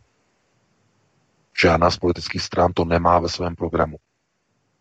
Ani jedna. Ani jedna nemá v České republice ve volebním programu zákon na zákaz spekulace s nemovitostmi, zbyty. Tohle to je jenom uh,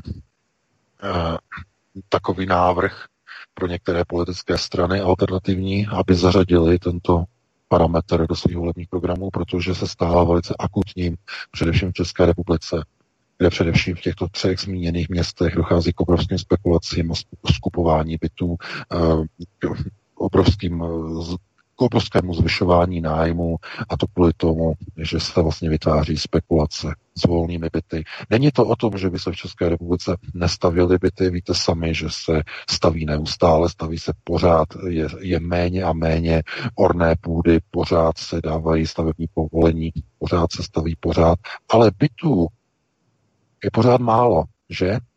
A jsou neskutečně drahé.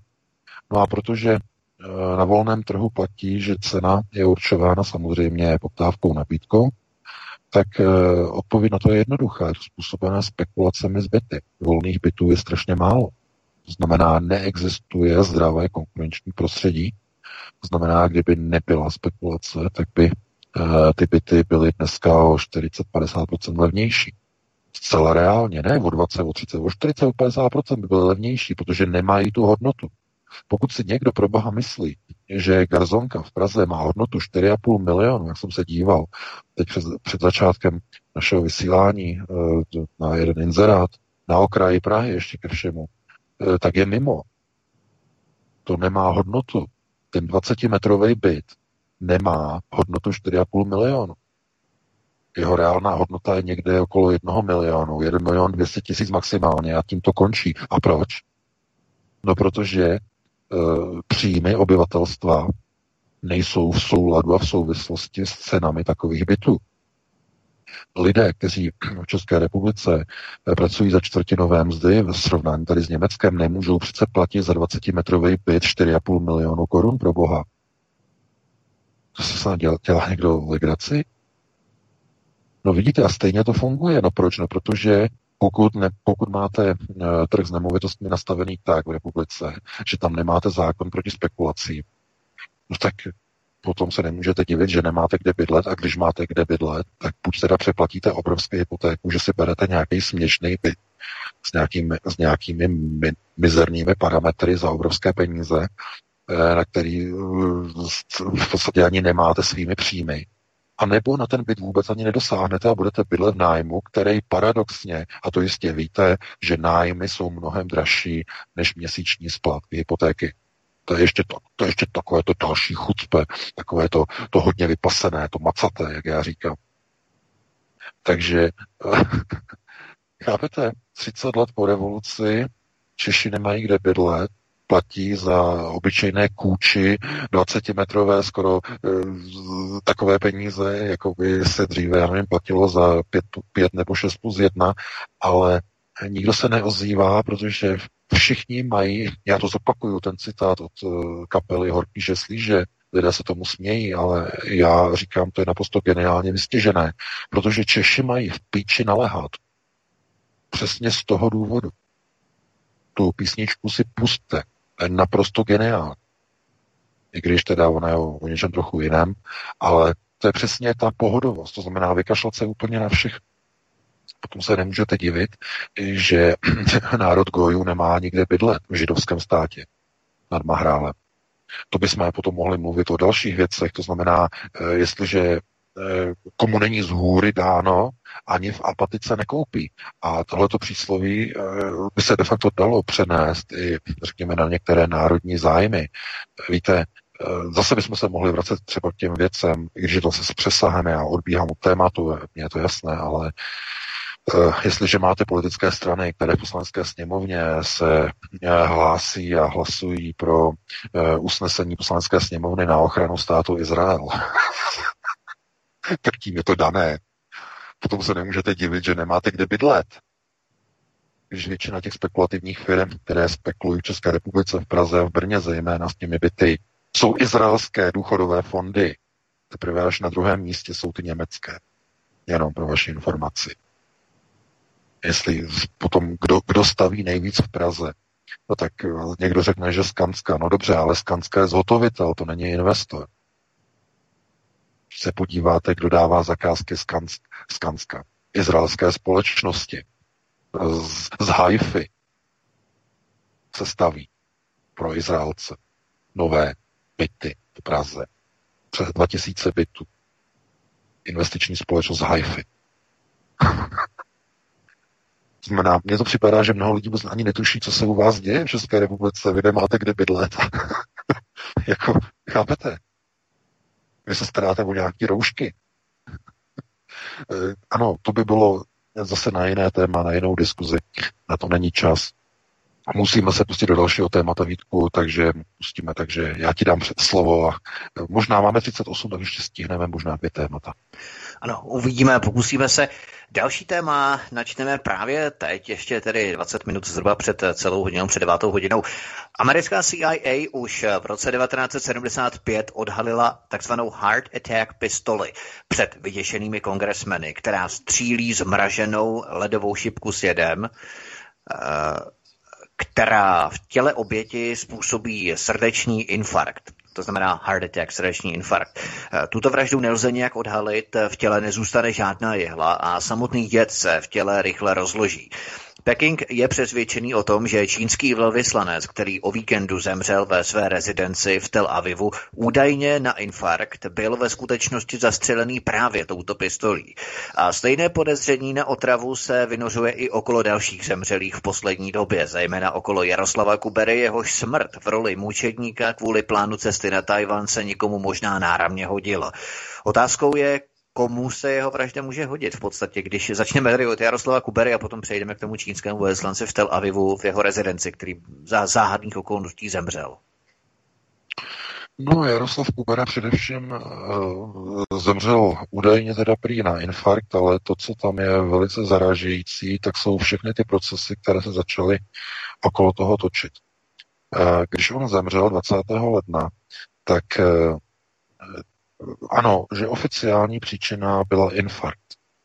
No, jenže pitva proběhla následující den, 21. ledna. Jenže rodina výsledek té pitvy dostala až o čtvrt roku později. Konkrétně teď na počátku května. E, informovala o tom jeho dcera v rozhovoru pro česká média. Teď na začátku května byl tam rozhovor, e, myslím na Lidovkách, a mluvila o tom, eh, že oni od začátku měli podezření, že nezemřel na infarkt, ale že to mohlo být něco jiného, eh, že to mohlo být otrava, protože mu bylo špatně a on zvracel.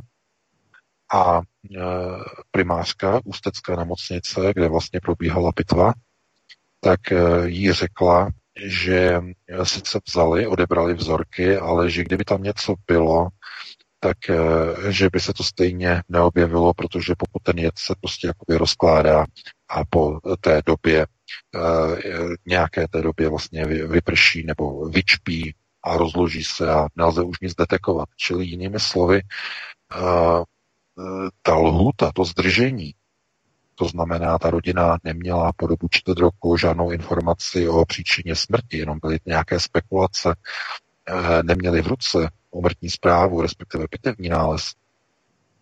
Tak proč se čekalo tak dlouho? Na co se čekalo? No a e, jeho dcera vlastně uvedla v tom rozhovoru, že e, při té pitvě byly odebrány vlastně vzorky krve a nějakých tkání, to znamená pro pozdější, ještě podrobnější proskoumání, i když e, tělo Jaroslava Kupery už bylo pohřbeno, respektive on byl spopelněn, tedy podle těch informací, a byl v únoru, tedy spopelněn, tak Oni si vzali vzorky z toho těla pro ještě pozdější proskoumání. A je tady opravdu riziko, eh, podezření, podezření, že se čekalo tak dlouho, čtvrt roku, tři měsíce, právě kvůli tomu, aby z těch odebraných vzorků vyčpěli a rozložili se případné jedovaté látky, případný jed, který tam mohl být. Aby po uveřejnění pitevní zprávy nemohlo nastat, že by třeba rodina pozůstalého chtěla zopakovat pitvu na toxilog, nebo chtěla by zopakovat toxilog, nebo toxický, toxikologický, ano, správně, toxikologický rozbor. Chtěli by zopakovat. Pokud by tam ta látka ještě byla, to znamená, o co jde, logicky. Kdyby ta pitevní zpráva přišla hned, okamžitě, ještě v lednu, tak ta rodina by se na ní podívala a řekla by, my s tím nesouhlasíme a my chceme udělat u jiného eh, v jiné laboratoři a u jiného patologa znovu pitvu a chceme proskoumat ještě znovu na toxikologický rozbor ten vzorek, odebraný vzorek. A jiná laboratoř by na to mohla přijít, že se tam v tom vzorku něco nachází. Něco, co třeba přehlédla ta nemocnice v Ústí. A protože někdo mohl mít obavy, že by došlo opakování toxikologické zkoušky toho vzorku, tak proto se čekalo tři měsíce, než byla pitevní zpráva předána rodině. A, někdo, a teď otázka. Úplně naivní otázka. Je to, je to spekulace? Nebo je to teorie, která by nebyla plauzibilní, nebyla by přijatelná, nebo e, je to úplně z cesty? Já si myslím, že ne. Já si myslím, že to dává smysl. A to opravdu vyvolává podezření. A proč? Komu? Pokud teda budeme opravdu spekulovat. A e, opravdu bychom teda začali jako uvažovat, že Jaroslav Kupera nezemřel tedy na infarkt, ale bylo mu nějak pomoženo, to znamená nějakým jedem, tak eh, aniž bychom teď řešili, kdo by to mohl udělat, kdo by na to měl zájem, tak můžeme zcela jednoznačně říct, komu by to vyhovovalo. Vyhovovalo by to americkým e, neoko. Zcela jednoznačně. A to z toho důvodu, že takový čin by rozboural a zničil a zlikvidoval vztahy s Čínou.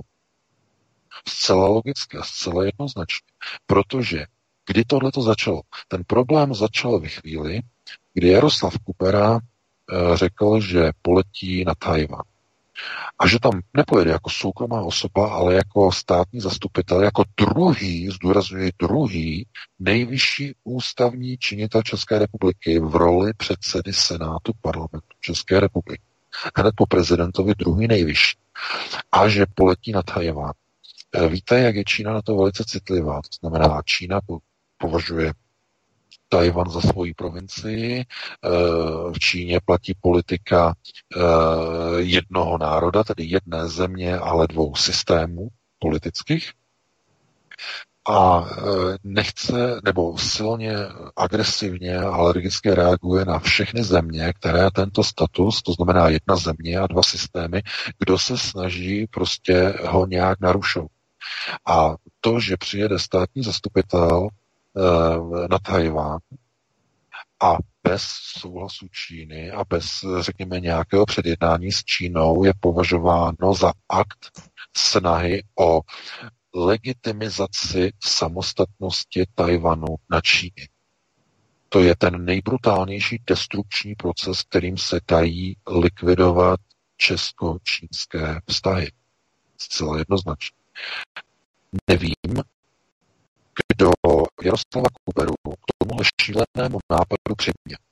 Protože já jsem přesvědčený, že on to neměl z vlastní hlavy. To neměl. Minulý rok mu to někdo nakukal. Někdo mu řekl, někdo mu bylo by to dobré a tak dále. Někdo zatím stojí. Já nevěřím, že by Jaroslav Kubera měl nutnost likvidovat eh, české vztahy s Čínou a s Pekingem takovým šíleným nápadem. Ale každopádně on na tu hru přistoupil a skončilo to tak, že zemřel. Dámy a pánové. A zemřel způsobem, že když se dělala pitva, tak čtvrt roku jí tutlali, utajovali, aby ji nemuseli předat rodině zprávu. To není normální. To nehraje, to nedává smysl. To jsou doslova e, takové, řekněme, okolnosti, které opravdu nahrávají podezření, že v celé té kauze není naprosto všechno košer. Jsou tam nějaké zvláštnosti, které nedávají smysl a tohle je právě ta, ta nejbrutálnější jedna z nich. No a e, co se týče onoho čínského velvyslance a použití oné zbraně, znovu je třeba si uvědomit, že e, Du Wei, tedy tento velvyslanec, nebyl takovým tím aparátčíkem klasickým čínským, komunistickým, který prostě někam přijede a dělá svoji reprezentativní roli. On byl hlavně obchodníkem, on byl manažer, on dohadoval zakázky. On byl čtyři roky, od roku 2016 do 2019, byl velvyslancem na Ukrajině, kde dohadoval zakázky pro čínské firmy eh, na přístup na eh, ukrajinský trh. Čínské firmy začaly opravovat a investovat do rekonstrukce eh, ukrajinského přístavu eh, Južný na eh, břehu Černého moře. Měli tam konstrukci celé pobřežní dálnice, rekonstrukci obilných sil na Ukrajině pro státní rezervy ukrajinské, ale především je tam zakázka na čtvrtou linku Ukraj- kijevského metra pro čínskou společnost. To, znamená obrovské, obrovské zakázky a na Ukrajině platí Stejně jako v každé jiné zemi, zcela jednoznačně. Ale eh, v každé takovéhle zemi platí, že největší vliv získávají ty země, které přinášejí peníze, investic. Nikoli v ty země, které přinášejí zbraně do země. To je přesně přístup Američanů. Američané si myslí, že když vezmou svoje uh, zbytné vojenské zásoby oježděné tanky, to znamená vysloužilá vozidla, a pošlou je na valnicích a podvalnicích českých drah v noci přes Českou republiku, Slovensko, pošlou na Ukrajinu, že tím dělají Ukrajincům nějakou obrovskou službu, že Ukrajinci sednou na prdel a řeknou, o, američané, my vám děkujeme, že jste nám poslali svoji vysloužilou vojenskou pouštní techniku z Iráku, kterou jste tam měli od roku 2003 a že se před nima položí. To je nesmysl samozřejmě. E, I Ukrajinci zkrátka posuzují e, ono partnerství podle toho, kdo přinese ty finance eh, na tu Ukrajinu, nikoli v zbraně. Na zbraně na Ukrajině není nikdo zvědavý. Z obyčejných lidí, slušných lidí. Tam nikdo není zvědavý. Možná Porošenko a ta jejich chunta, která tam byla u moci. Všichni ti, eh, všichni ti se jmenovali Jaceňukové a další, kteří už jsou dávno v čertu a v tahu. To znamená, ti všichni, ano, eh, Oni usilovali o zbraně, ale obyčejní Ukrajinci tam usilují pouze o to, aby se měli líp, než uh, ta hrůza, která tam vlastně panuje teď v téhle chvíli. Zcela jednoznačně však každý o tom ví a nejlépe asi o tom tam referují lidé, kteří tam jezdí. Uh, to znamená nejenom Adam Bartoš, ale i vlastně Nela Lisková, která tam byla, to znamená všichni, kteří tam jezdí, tak referují vlastně o té situaci nejenom na východě Ukrajiny, ale i na Ukrajině jako takové. To znamená v všech těch oblastech, jak to tam vypadá. A Ukrajinci opravdu si zaslouží, aby měli lepší život. I oni by měli vlastně si uvědomit, že budou se mít jenom tak dobře, jak budou dobře chápat konceptuální procesy řízení, které se odehrávají právě na té Ukrajině. A to je problém. To je problém nejenom v České republice, a řekněme u těch u většiny zemí dnešních takzvané západní civilizace, když tady to označení já nemám rád, já říkám radši spíš tak křesťanská civilizace, když tak je to zhodně s přesahem, ale uh, všechny tyhle ty národy zkrátka eh, nechápou to, co se děje. To znamená snaha o překreslování formátu Jalty v Evropě minimálně po roce 45. To je ten proces, který probíhá právě teď. A to je ten viditelný proces, minimálně viditelný, ale ten, který není viditelný, je mnohem nebezpečnější, to znamená okultní procesy řízení, které rozhodují o tom, co se bude dělat v následujících letech. Co se bude dělat. To je to důležité. Už ani nejde o to, jak, protože to už je potom ten důsledek těch procesů. To znamená, to, to, to už potom jde do té konceptuální roviny. Jestli se budou nasunovat migranti Eh, eh, formou, formou té priority nebo té priority. To znamená, jestli to nasunování a ta indukce bude přes první prioritu řekněme, světově vzdělávací přes školství, anebo to bude přes mediální rovinu, nebo přepisování historie, eh, řekněme, přes chronologii, anebo to bude přes mediální sektor, nebo bankovní sektor, nebo to bude přes medicínu. To znamená, jakým způsobem se budou jednotlivé koncepty určovat. Eh, to už je potom ta charakteristika toho řešení konkrétního. Ale právě to, co se bude dělat, jaký krok se bude dělat, co se přijme, co se podnikne, o tom se rozhoduje na těchto nejvyšších okultních procesech řízení. A je jasné, že eh, obyčejný Ukrajinec, stejně jako obyčejný Evropan nebo eh, obyčejný Čech eh, nebo Němec vůbec nikde netuší, jaký by měl v tom dělat rozdíl nebo kde by měl schánit tady ty informace. Ono by bohatě stačilo, kdyby lidé si začali všímat uh, takzvané stopy peněz, to znamená cesta peněz.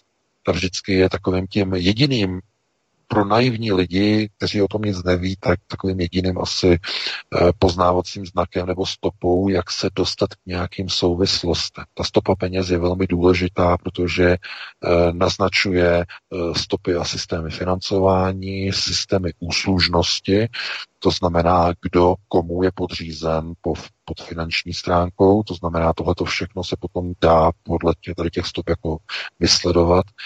A e, musíte se potom jako divit a jste potom velice překvapení, velice, že potom se díváte na některé alternativní strany a tam vidíte, že ti politici, jejich stopy peněz vedou k Severoatlantické alianci, různým zbrojním zakázkám, různých uh, leteckých opraven v Praze a tak dále a tak dále. O tom jsme také hovořili ještě před nějakým časem Vítku, to jistě víš. Takže uh, a potom jste překvapení. A potom se divíte, proč třeba taková strana nechce vystupovat tak úplně aktivně, že by se do toho hnali dvakrát zvlášť. Třeba ze Severoatlantické aliance. Najednou zjistíte, že zrovna to třeba nemají v programu ani.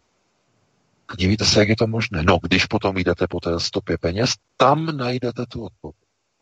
A tím je to dané. To znamená, pokud někdo se zeptá, jak já mám poznat, jaký je to konkrétní proces, ať je to jakýkoliv, tak já mu odpovím a dám mu radu. Dívejte se na stopu peněz. Ta vám dá odpověď. No a já bych tady to ukončil. Máme 2055 a jestli ještě Vítku rozjedeme jedno téma, nesím, jestli budeš chtít, anebo už bychom dali teda přestávku s tím, že bychom měli další interakci. Takže jak se rozhodneme.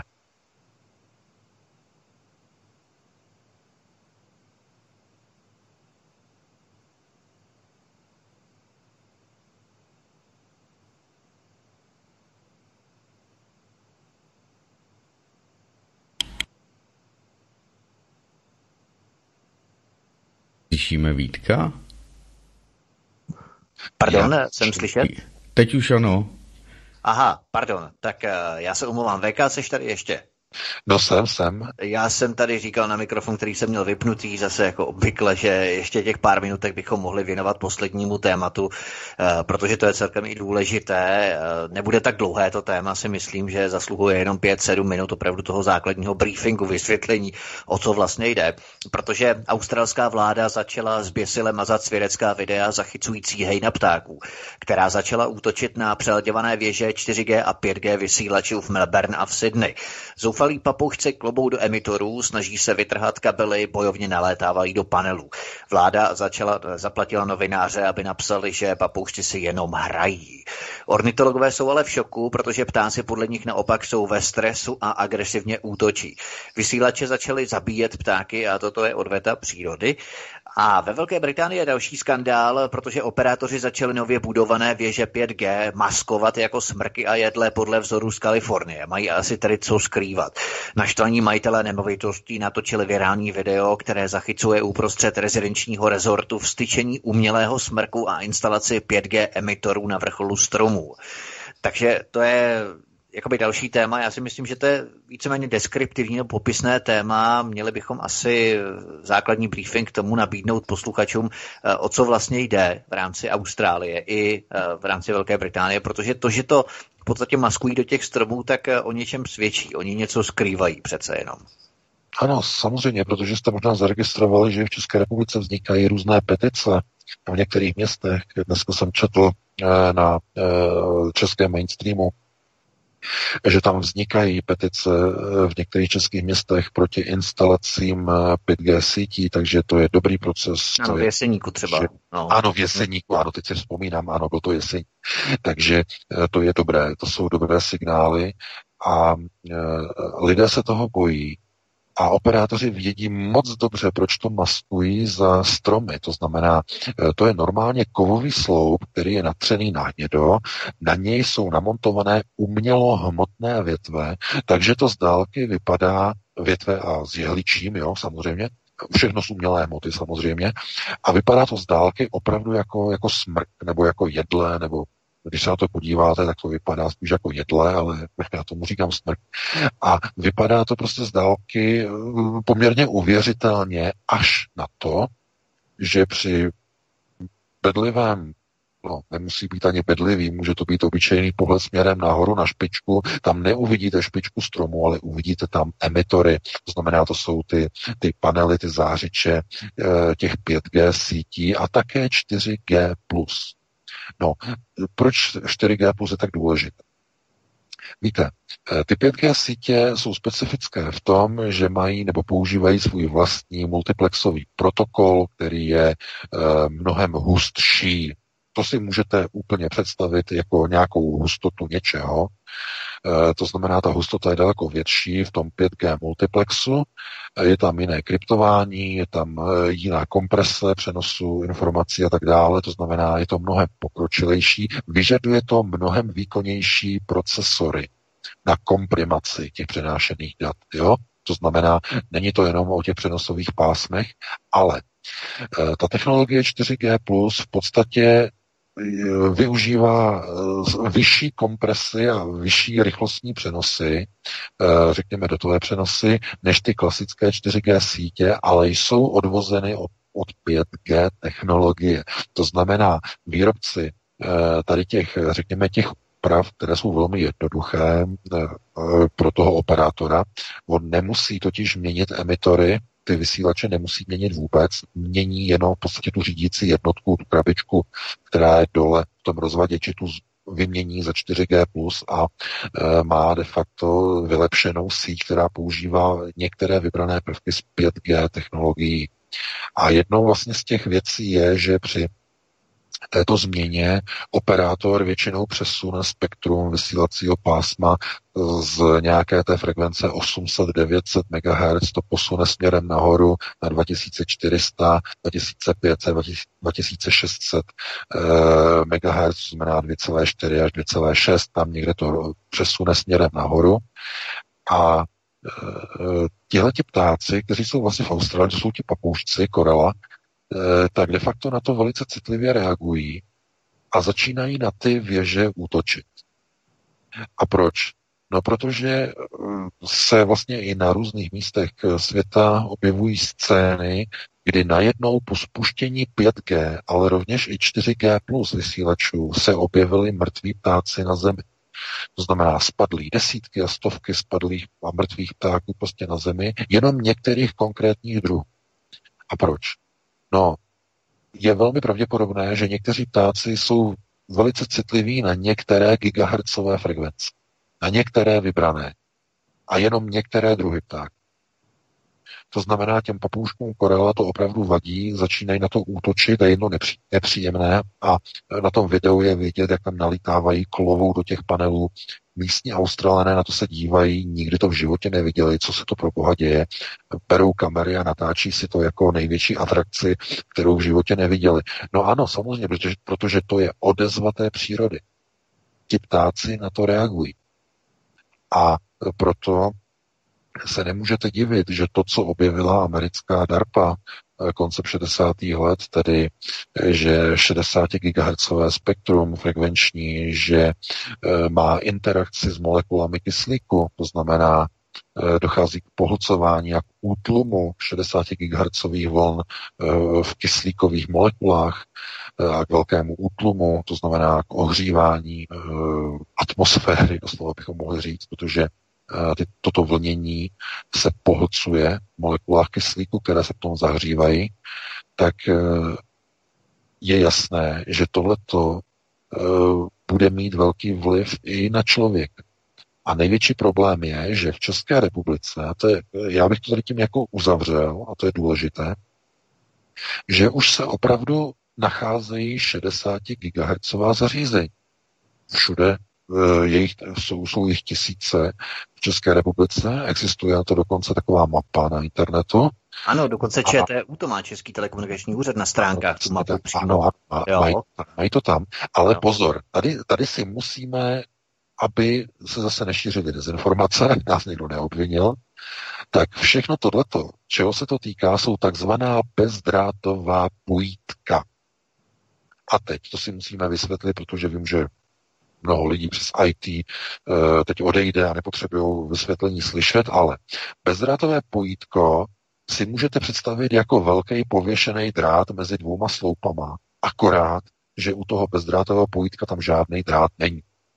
Funguje to tak, že máte třeba vzdálenost, dejme tomu 4 km, nebo 2 km, 3 km, podle výkonu vysílače, kdy vysílač vysílá směrové frekvenční spektrum pod určitým kuželem. Ten kužel je velice úzký, většinou dva stupně, to je maximum. Takže si to můžete představit jako linku, která se lehce rozšiřuje eh, se vzdáleností. Je to kužel frekvenční. A na protější straně je příjemce. To znamená příjemce toho signálu, který spojuje, to je pojítko. A vy využíváte ten 60 GHz link, jako kdyby to byl drát ale slouží jenom ke spojení dvou koncových bodů. To znamená, vy byste se museli, aby vás to ovlivňovalo a e, zdravotně vás to obtěžovalo, museli byste se nacházet mezi těma dvěma pojítky v dráze toho kuželu frekvenčního. Což samozřejmě může vzniknout při špatném nastavení toho vysílače v tom pojítku. Samozřejmě může nastat, ale e, tohle to není ta hrozba. Jo? Ta frekvenční pojitka nejsou ta hrozba, o které se tady hovoří. Největší hrozbou jsou tzv. širokospektrální 60 GHz základnové sítě 5G. To jsou ty, které nejsou směrové, ale které jsou všesměrové.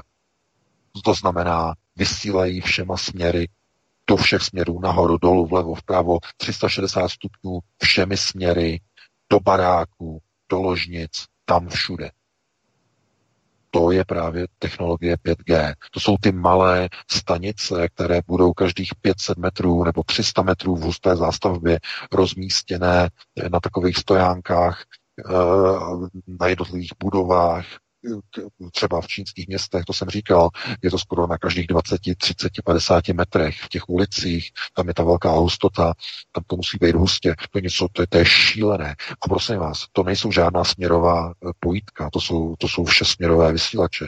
I když někdo by řekl, no všesměrovost tam u toho nehrozí, ono to je v nějakém úhlu zhruba 60 stupňů, jsou 60 stupňové, eh, ale oni jsou z několika směrů, takže pokrývají 360 stupňový prostor jo, z několika zdrojů kolem, kolem dokola. Takže to je ta hlavní hrozba, to je to nebezpečí.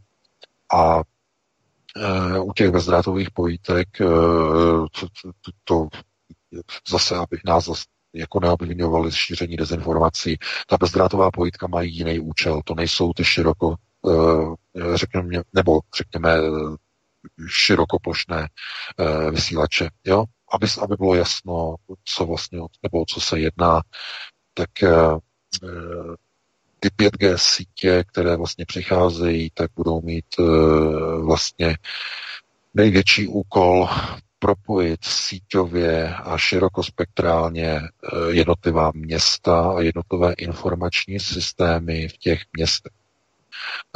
Existuje, já jsem dostal vlastně do redakce Eh, jako od jednoho čtenáře, že eh, vlastně existuje jakoby jako nějaká hra nebo jakoby programovací eh, video, nebo ne video, ale jako hra, která se jmenuje Watch Dogs a ta vlastně v předstihu jako ukazuje, jak bude takový svět vypadat, nebo město, jak bude vypadat.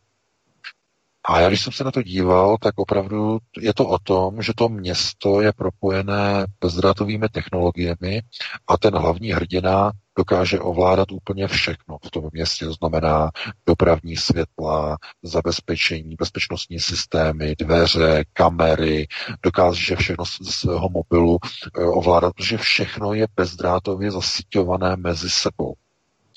To znamená, to je opravdu děsivá vize, ale přesně to se momentálně realizuje při nasunování 5G sítí. Přesně tohle. To znamená, to je vize onoho orvelovského světa, kde budou všichni sledovaní, všechno bude propojené a všechno půjde zapnout, ale i vypnout. To je možná ještě daleko horší. Protože jestliže už dneska máte třeba auta, která jsou propojená na různé informační systémy, tak se vám jednou stane, že třeba e, vám najednou vypne auto, zastaví se vám a je to jenom kvůli tomu, že informační systém zjistí, že jste například udělali nějaký dopravní přestupek a musíte počkat, až přijede policie, protože informační systém vás nahlásil na policii. No, to jsem zrovna viděl to video propagační od Elona Muska. E, to, to je, chápete, a to už je ten Orwell. To už je ten Orwell, kdy překročíte v zóně, kde je 50 e, kilometrů, překročíte o 30 kilometrů, jedete 80, auto vám zastaví a zavolá policii na vás. Vypne vám zapalování, nepohnete se. A víte, a to je přesně ono. Takhle to bude fungovat. Budou propojené dálniční kamery. Rychlostní kamery budou propojené. To znamená, pojedete rychle, budete mít někde tu fotopast, která ještě dneska funguje tím primitivním způsobem, že vás vyfotí a potom vám pošlou pokutu. Jo, poštu vám pošlou pokutu, že jel jste rychle tam a tam, tady máte fotografii, zaplatit. Ale tohle to až bude nasazené. To bude fungovat úplně jinak.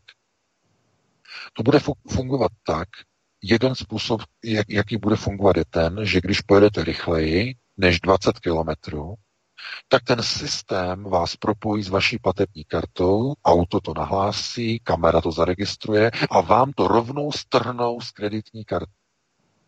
Protože to auto budete mít propojené se svojí platební kartou. Povinně. To bude jedna možnost. A nebo druhá možnost bude, že když překročíte o více než 20 km za hodinu a na té 50 pojedete jako prase a pojedete tam 90, tak eh, ten systém vám to auto zastaví a úplně vypne a ještě zavolá policie. Na vás. Pro vaše dobro. A nikdo proti tomu nebude protestovat. Protože všichni budou říkat, a to je dobře, ten dobytek tam jel rychle, to je dobře, to je dobře, to je dobře. No ano, tak pokud někdo jede na 50, 90, tak je to pěkný dobytek, to je jasné, jenže od toho je jenom krůček k tomu, aby tento systém začal být používaný i v jiných, méně už tak jasných případech a situacích. Jako například nedovolení na startování auta, pokud jste například e, nezaplatili, e, já nevím, odvody na sociálním nebo na zdravotním. Jste zapomněl. Nebo jste nezaplatili odvoz odpadu. Nebo máte nějakou exekuci, nějaká exekučka se tam objevila, vyskočila, nenastartujete. To znamená, eh, exekutor co udělá? Vaše auto propojené na 5G informační síť a on vám vypne, zablokuje auto z počítače. A vy řeknete proč. A no protože vy máte dluh a dokud nezaplatíte ten dluh, třeba nějakých 12 tisíc korun, 15 tisíc, něco vám tam vyskočilo, tak já vám to auto neodblokuju, řekne exekutor. A to už je jiná liga dámy a To je třeba chytrá domácnost, další věc, jo. Ano, tam, tam, to je, tam jsou věci teprve, jo, nejenom auto. Prostě, prostě to jsou, to, prostě, přesně tak, já jsem o tom mluvil, o té chytré domácnosti, jako třeba, že vás bude práskat vaše lednička na to, eh, co nakupujete, jaká jídla vašemu doktorovi ošetřujícímu. A co, to ani není důležité vašemu doktorovi, ale vaší pojišťovně zdravot, dámy a pánové. To je ten průsem. To je zcela reálné. Proto eh, opravdu eh, ta zdravotní rizika 5G jsou jasná.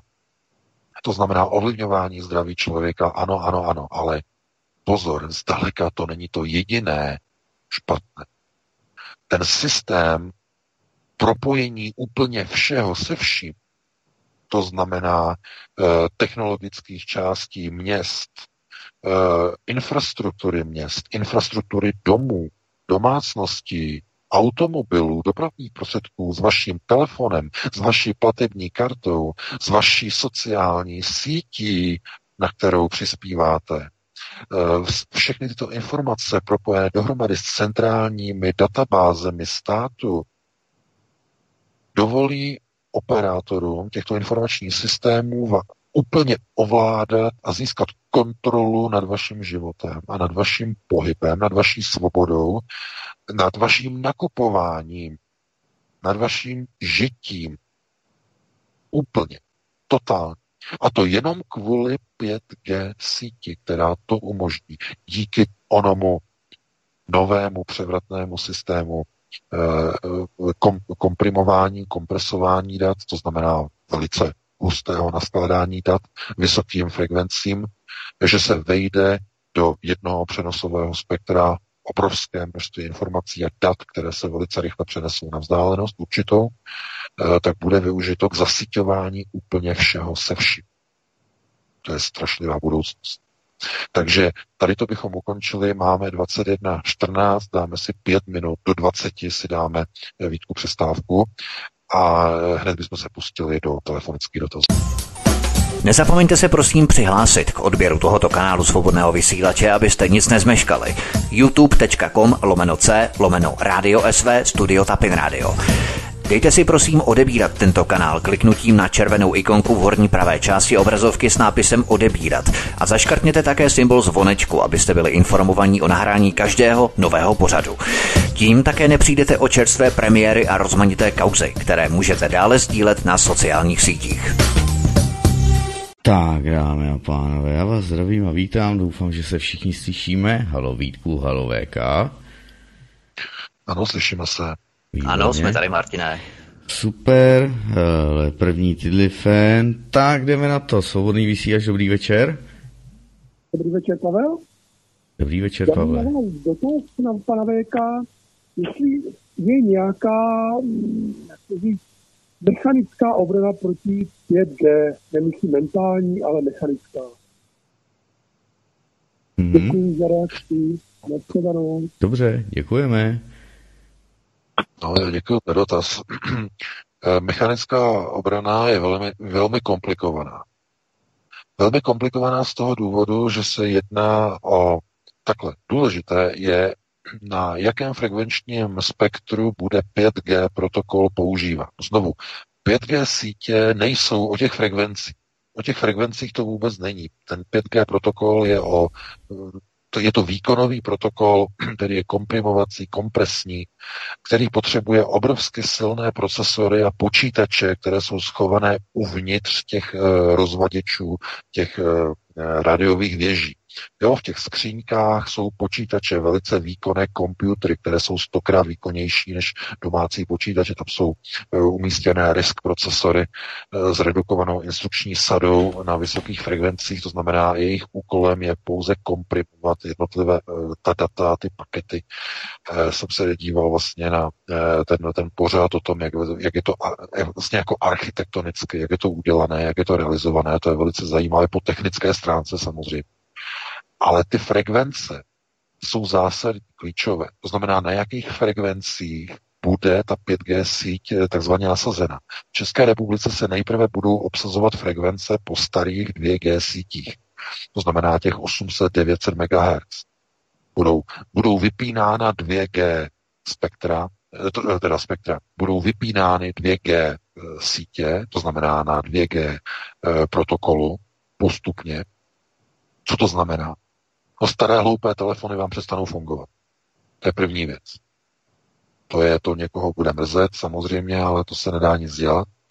To bylo stejně v plánu dlouho, takže staré telefony přestanou fungovat a na nich budou vlastně ty 5G eh, sítě provozovány nějakou dobu, zhruba pět let, než se naplní to spektrum.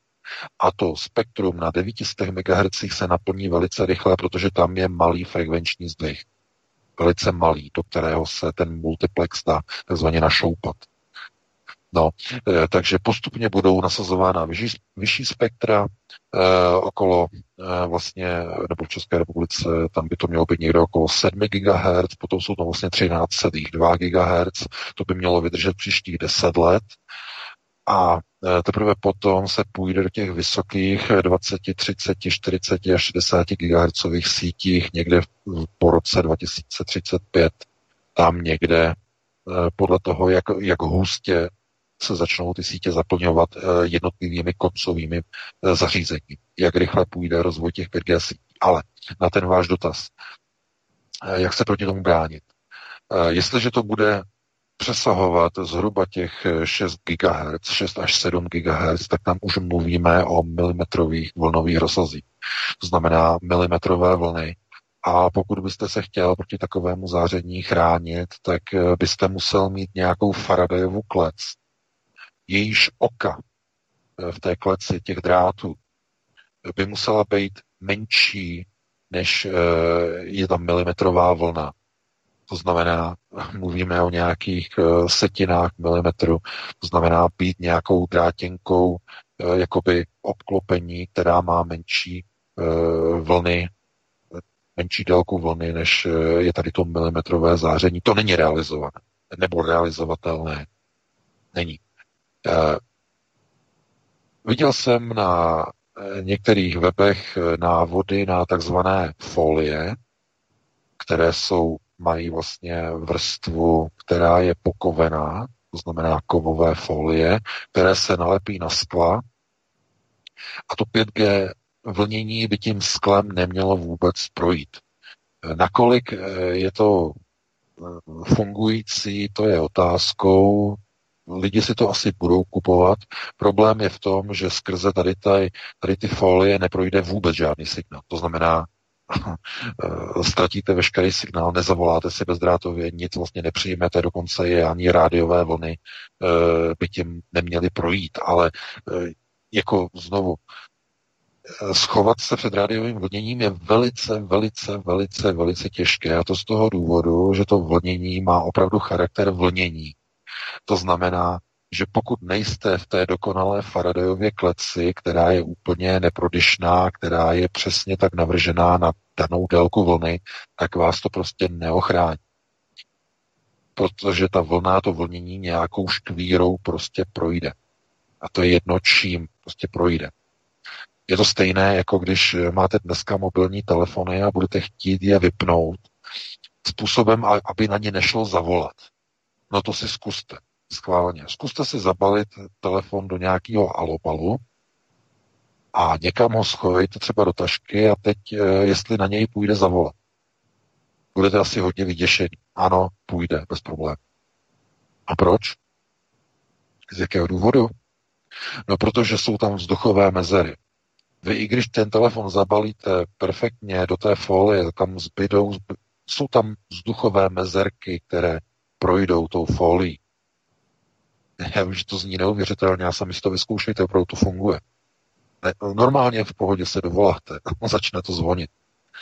E, takže ochrana proti tady těm vlnám není vůbec jednoduchá a jedinou ochranou je ty vysílače nedovolit e, budovat a stavět v blízkosti lidských obydlí.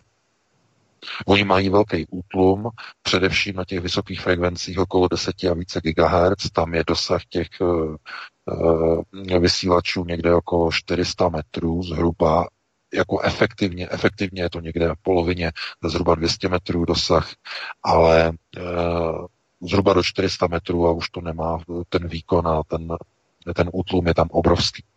Ale uh, záleží na lidech samozřejmě pokud si to lidé odhlasují, anebo ani nebudou mít šanci o tom hlasovat. Normálně jim to namontují do jejich bydlišť, do jejich blízkosti, do jejich obcí, tak to tam bude.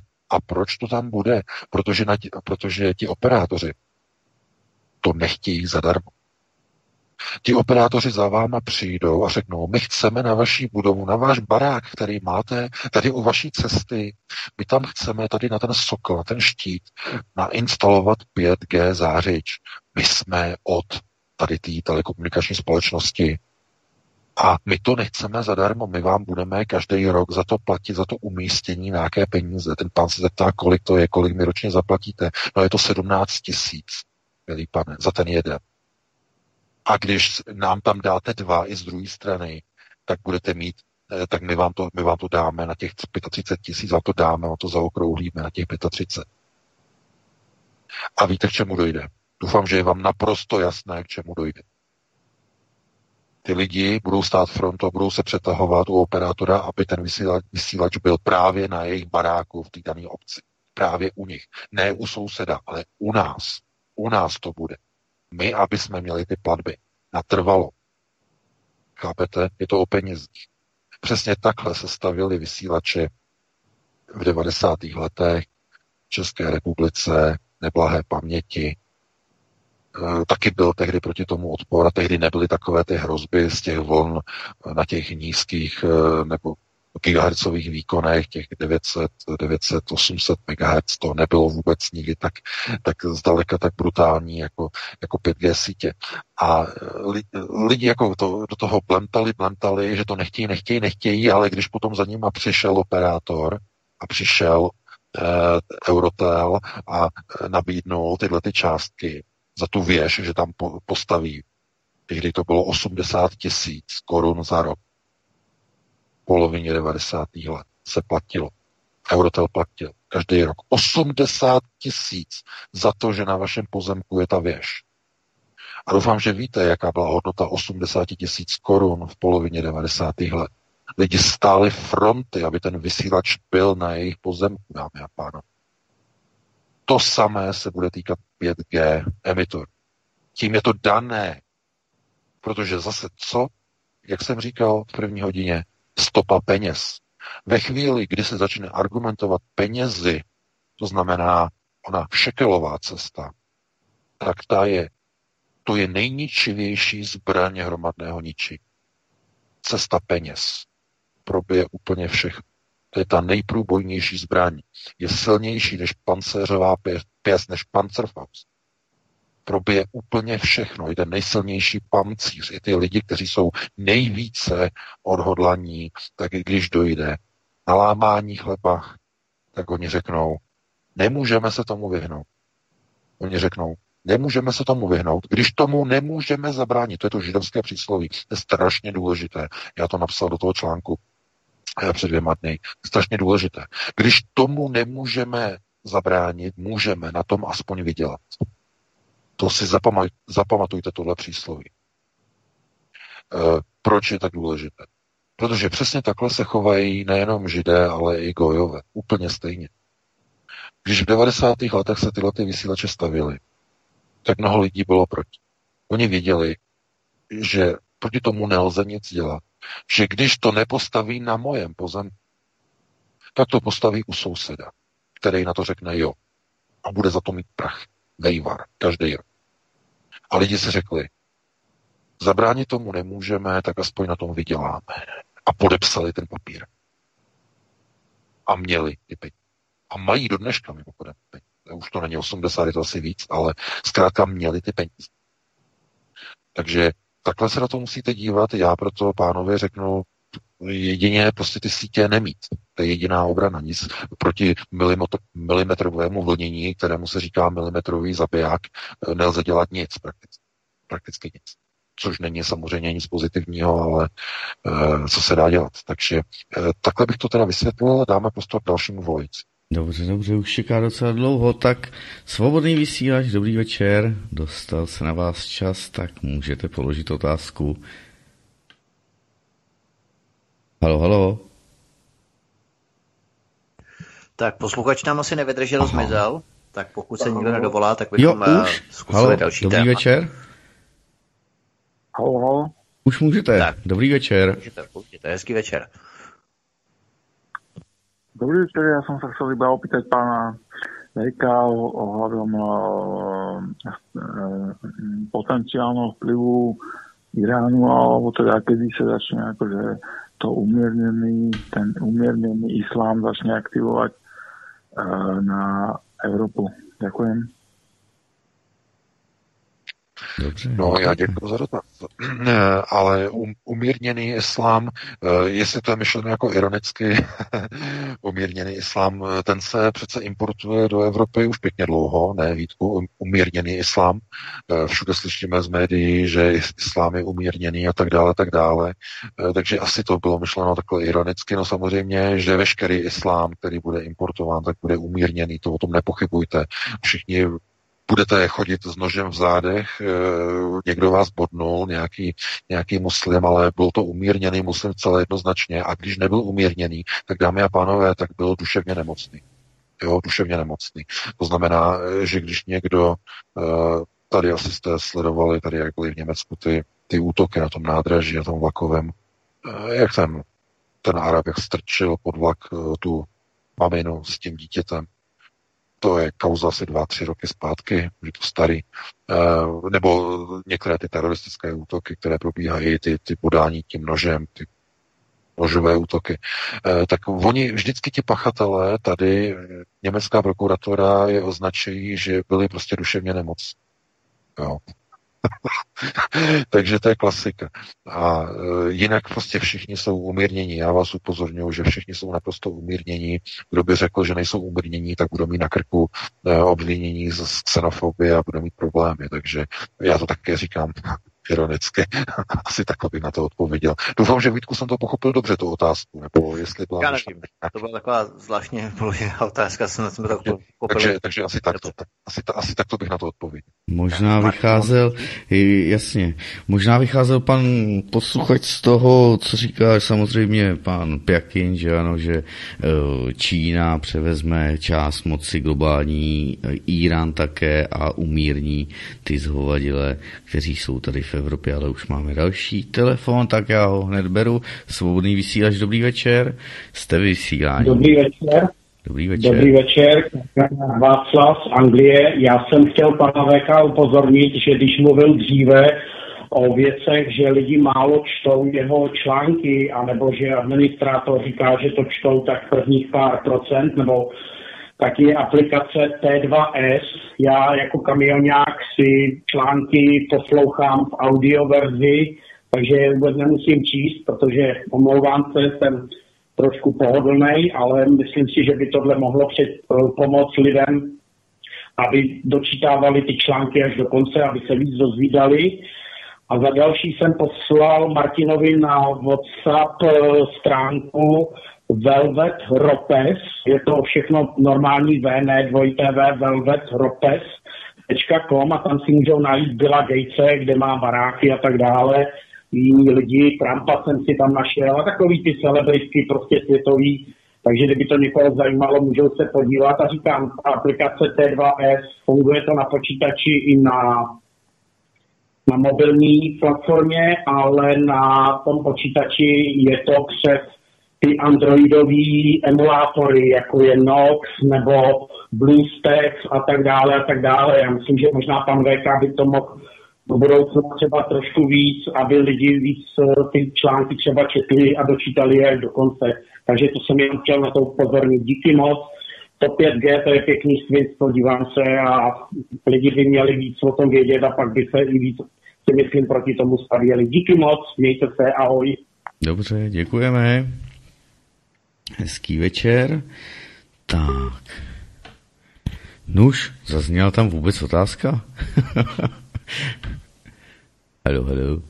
Tak ne, nezazněla, nezazněla, nezazněla. V rámci těch, eh, já bych se jenom vrátil, pokud ještě nemáme další telefon k těm umírněným muslimům, protože to je taková past, která se na nás e, praktikuje, na gojích v podstatě, na Evropanech, kteří tomu nerozumí, protože takový umírněný, tolerantní, přátelský nepraktikující muslim třeba se vetře do přízně nás, nevěřících, slouží oddaně a obětavě, získá si naší důvěru a tak dále, protože nevěřící nemají potuchy o tom, že existuje třeba al což je eh, systém, kdy vlastně muslim může lhát eh, gojům nebo nevěřícím pro to, aby nějakým způsobem si získal naší důvěru a tak dále.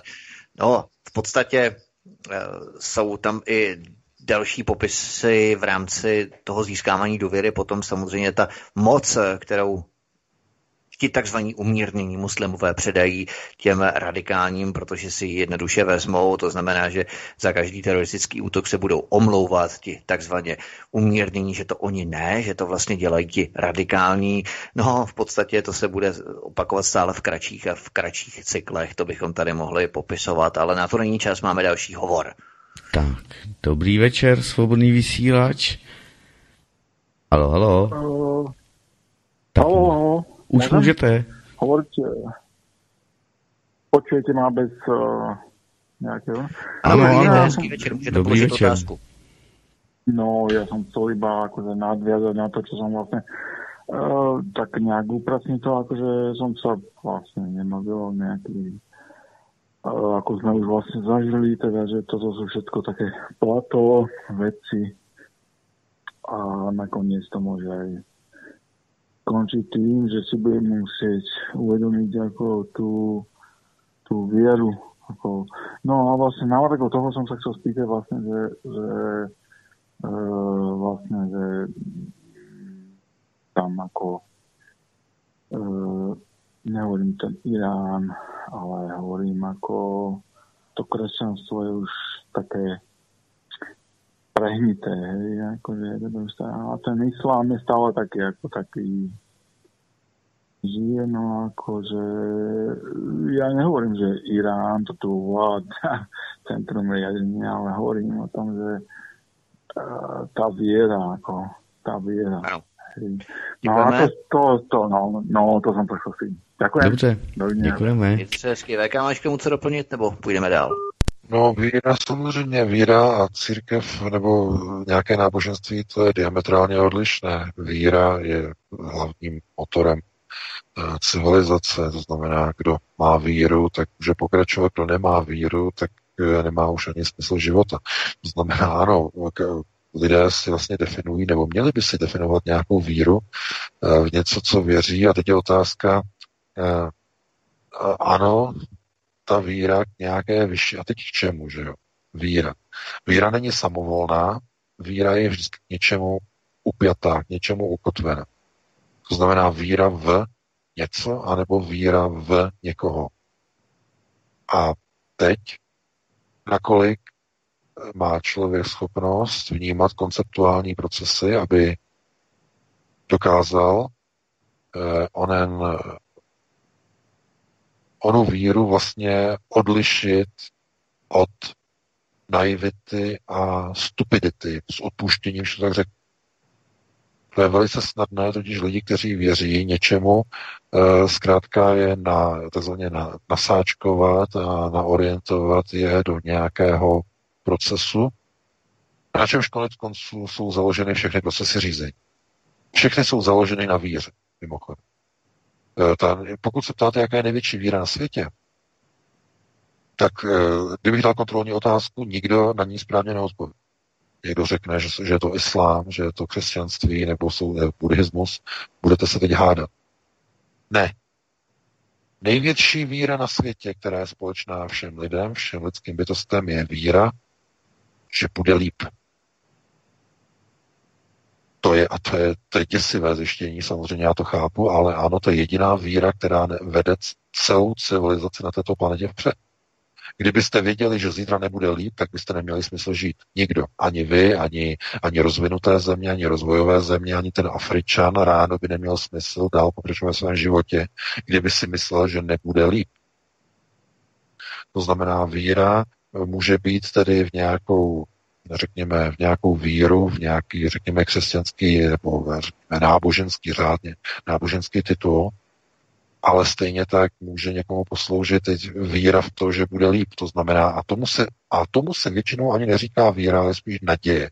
A naděje mezi, nebo rozdíl mezi nadějí a vírou eh, je do značné míry pouze semantický, nebo bychom řekli eh, spíš jakoby eh, jazykový rozdíl, než že by byl faktický, protože naděje, se říká naděje, umírá poslední, ale stejně tak víra žene člověka dál stejně jako naděje. Vy můžete dát víru na vyšší stupeň, jako že to je víra, je to něco posvátnějšího, ale v konečném důsledku v tom hodnotovém, nebo řekněme, eh, řekněme, v tom chemickém emocionálním spektru, chemicko-emocionálním, co vám to udělá v mozku, ta informace, ta naděje nebo ta víra, tak ta víra je hlubší, dlouhotrvají, dlouhodobějšího charakteru, ta naděje je většinou úsečně ohraničená na kratší dobu v něco.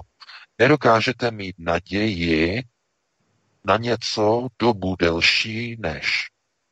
To znamená, že třeba máte naději, že si seženete lepší práci, to znamená, a ta naděje vám vydrží třeba půl roku, nebo rok, nebo rok a půl, než zjistíte, že opravdu je to na prd a ve vašem regionu prostě práce není a naděje vám skončí. Ale ta víra má delší přesah, většinou celoživot. Víra v Krista, víra v nějaké vyšší hodnoty a tak dále a tak dále. E, někdo tomu říká jako krize hodnot hodnotová krize, takové moderní se teď říká hodnotová krize. E, největší hodnotovou krizi teď můžete vidět v přímém přenosu ve Vatikánu. Vatikán, který byl unesený antikristem, teď vidíte hodnotové krize křesťanství, kde papež vyzývá pro, a propaguje e, islám. To jste možná zaregistroval. No to by bylo na jinou diskuzi, na to nemáme čas, několikrát jsme o tom hovořili, ale e, jenom bych upozornil, že je velmi důležité při, eh, řekněme, u posilování víry si uvědomit, eh, do čeho chceme naší víru a naše emoce investovat, protože v dnešní době je to velice nebezpečné se ukotvovat k nějakým principům, k nějakým cílům, pak, že ty cíle nejsou prověřené nějakými věky. No a prověření, prověření těmito věky, to jsou skutečně jenom ty náboženské cíle, to znamená křesťanství a Kdybychom chtěli být přesnější, říkejme víra v Ježíši Krista. To je, myslím si, asi takové to ultimátní postavy. To znamená to konečné, eh, ke kterému by to mělo být vstaženo, aniž byste měli potřebu se dívat za, což teda mám potřebu já. A to, ten, kdo se dívá za, tak ztrácí víru a ztrácí iluze. To rozhodně proto nebudu nikomu doporučovat. Eh, pokud eh, ne, ne, eh, netoužíte nebo nejste tak zvědaví, že byste strkali hlavu do tak hluboké králičí nory, kde vám někdo může ukousnout. To, co tam je vevnitř. To zdůraznuju a upozorňuji. Takže takhle bych to ukončil a já vím, že to vždycky roztahuju tady ty odpovědi, ale jsou takové otázky velice komplikované, komplexní, takže dáme prostor dalším volajícím. Já bych VK ještě dodal před telefonem, že pozor i si musíme dát velký pozor na politické strany a hnutí a tam se musíme právě dívat za, protože víme, že politické strany a hnutí jsou právě továrnou na lidské naděje, sny, tužby a iluze. A pěstují v lidech jakési marné iluzorní naděje. Jedna strana jedno hnutí chce třeba vypěstuje v lidech naději, iluzi o tom, že chce vystupovat z Evropské unie, do šesti měsíců po tom, co se nepodaří splnit nějaké její cíle, tak eh, chci, chtějí vyvolat referendum o vystoupení z Evropské unie. Eh, jiné strany zase chtějí Czexit, jiné strany zase chtějí třeba něco jiného, zastavit třeba migraci, ale mluví třeba pouze o ilegální migraci, což víme, že migrace není ilegální, migrace je indukovaný proces, migrace je objektivní hlavně proces. To znamená, že jsou ti migranté legalizovaní tím vstupem na evropskou půdu, to znamená o žádnou ilegální migraci se nejedná, je to jakási past. A právě to se snažíme na alternativě dělat, abychom lidi přinucovali k tomu, aby se dívali právě za a nikoli, aby podléhali těm planým nadějím, tužbám eh, těch politických stran a hnutí, které jsou továrnami na ty sny lidí, naděje na lepší život, anebo třeba i na nějaké otázky, do které vkládají naději v rámci toho politické strany nebo hnutí. Tak eh, dáme prostor dalšímu posluchači. Ano, ano, už je nachystaný. Tak, svobodný vysílač, dobrý večer, můžete položit otázku. Dobrý večer, zdravím vás tam všechny, tebe Martina, Vítku a VK. Tady Adam Praha. Já se chci zeptat, že zítra má vyjít nový zákon, teď v úterý, no, a že ministr Vojtěch bude mít pravomoce bez souhlasu jako vlády vyhlásit opětovné nebezpečí pandemie. Že tím zase může zavřít těm středním a malým živnostníkům dveře a zase budou vydělávat ty velko kapitalistický frňákovci. Že se vždycky mají po ruce jako vyhlásit falešné jako pozitivní testy a že se údajně měli nakazit těma tím testováním, jak to bylo v těch stanech na těch ulici. No, to je všechno prozatím mm-hmm. budu poslouchat. Dobře. Taky Adame, Adame, Děkujeme. taky tě zdravíme. Já jenom Beka doplním, že dokonce, teď jsem zaznamenal zprávu, jenom velmi uh, ve zkratce, dokonce nějakého statistika z Českého statistického úřadu, že v Česku vlastně vůbec neprobíhá žádná epidemie, protože ty početní parametry, a o tom vlastně jste psal minulý uh, týden nebo předminulý, vůbec nebyly splněny. A to dokonce teď potvrdili Český statistický úřad, jo? Ano, to je velmi vtipný. A a hned jsme byli obviněni, že prý to bylo čerpáno od nás. Jsem si přečetl na českém rozhlase, prý to bylo Aha, od nás. No, že to je skandál, že čerpá že z Český statistický úřad už podléhá Aeronetu. Ano, přesně tak. Takže, takže to je další prostě chucpe, takové macaté. Já říkám to ne, prostě znovu je třeba zopakovat jednu věc a jednu zásadní. Eh, mluvili jsme o tom, já jsem o tom psal článek, že eh, minister zdravotnictví, pan Vojtěch, eh, že bude mít tuto pravomoc, když mu to schválí poslanecká sněmovna, teď nevím, jestli už mu to schválili nebo neschválili, ale bude mít tu pravomoc, že bude z titulu ministerstva zdravotnictví a ministra zdravotnictví mít právo vyhlašovat tady ta omezení ve jménu zdravotní ochrany, všeobecné zdravotní ochrany. Je to zcela jasné. A e, no ano, samozřejmě, pán, který volal, má strach, že opět budou zavírat ty malé podniky a ty velké nadnárodní podniky s těmi nosatými budou dál rejžovat. Ano, přesně tak to bude. Přesně tak je to myšleno. Protože se nasunuje nový světový řád. To znamená, je to velká čistka velké čištění, velké vymetání. Jenom ti velcí přežijí. A na koho se to svede, dámy a pánové? No pokud jste nás poslouchali, tak víte, na koho se to svede. Svede se to na virus. To, že nesmí být tím malí otevření e, živnostníci, svede se to na virus. Ne na despoci, ne na diktaturu, ne na nasunování nadnárodního kapitálu a, a kontroly nadnárodních organizací nad vládou, eh, která eh, ochraňuje zájmy nadnárodního konglomerátu a eh, potom dusí naproti tomu ty malé živnostníky tam dole. Ne, ne, ne. Svede se to na ten virus. Virus je ten, který za to bude moc. No a co se týče těch nakažených zdravotníků, že se objevují stále nové pozitivní testy. No to mě nepřekvapuje. Eh, Česká republika tudíž nakoupila testy v Číně, které jsou kontaminované. Jistě víte ten skandál z Tanzánie, do dneška se nevysvětlil, nikdo, Čína se k tomu nevyjádřila. Víte, kolik těch testů Česká republika nakoupila, ty miliony a miliony těch testů? Víte, kolik jich je a může být, neříkám, že je, ale kolik jich může být kontaminovaný? Když v Tanzánii pozitivně testovali kozu, ovci a dokonce i tropické ovoce, eh, jako je papája. Chápete, víte, jak dlouho budou oni ty miliony těch testů eh, takzvaně aplikovat? Budou ještě půl roku testovat občany a vždycky jim vyjde nějaký test pozitivní, no protože když je ten test kontaminovaný, tak chápete, tak vždycky vyjde nějaký pozitivní. A díky tomu bude moci minister zdravotnictví pořád mít ruku e, na tom tlačítku, že někoho bude vypínat, nějaké podniky bude zavírat, nějaké e, živnostníky, chápete? No samozřejmě no, protože e, ten virus je o ním scapegoatem, to znamená obětním překladu volným obětním beránkem, který zkrátka má za úkol snést vinu za všechna to opatření. Virus kvůli viru kvůli viru, že nemáte práci, že nesmíte mluvit, že nesmíte, že vás sledujeme, že se nesmíte schromažďovat, že nemáte práci, že nemůžete si nakoupit. Tohle, že musíte mít zavřeno, to je všechno kvůli viru, se řekne kvůli zdravotní ochraně. Je to geniální, ale zároveň hrozné, odporné řízení na páté prioritě, chemicko-biologické, nebo potažmo můžeme říct zdravotní. Takže ano, pán jako to vystihl naprosto přesně. Dáme prostor dalšímu volající. Jasně, jasně. Tak, jdeme na to. Svobodný vysílač. Dobrý večer. Dobrý den, tady Vondráčková Marta. Já volám právě eh, v reakci na pána, který volal přede mnou. Uh, on měl strach z toho schvalování zákona 258 nebo teda toho té úpravy za účelem likvidace epidemie nebo nebezpečí uh, jejího opat, opětovného vzniku.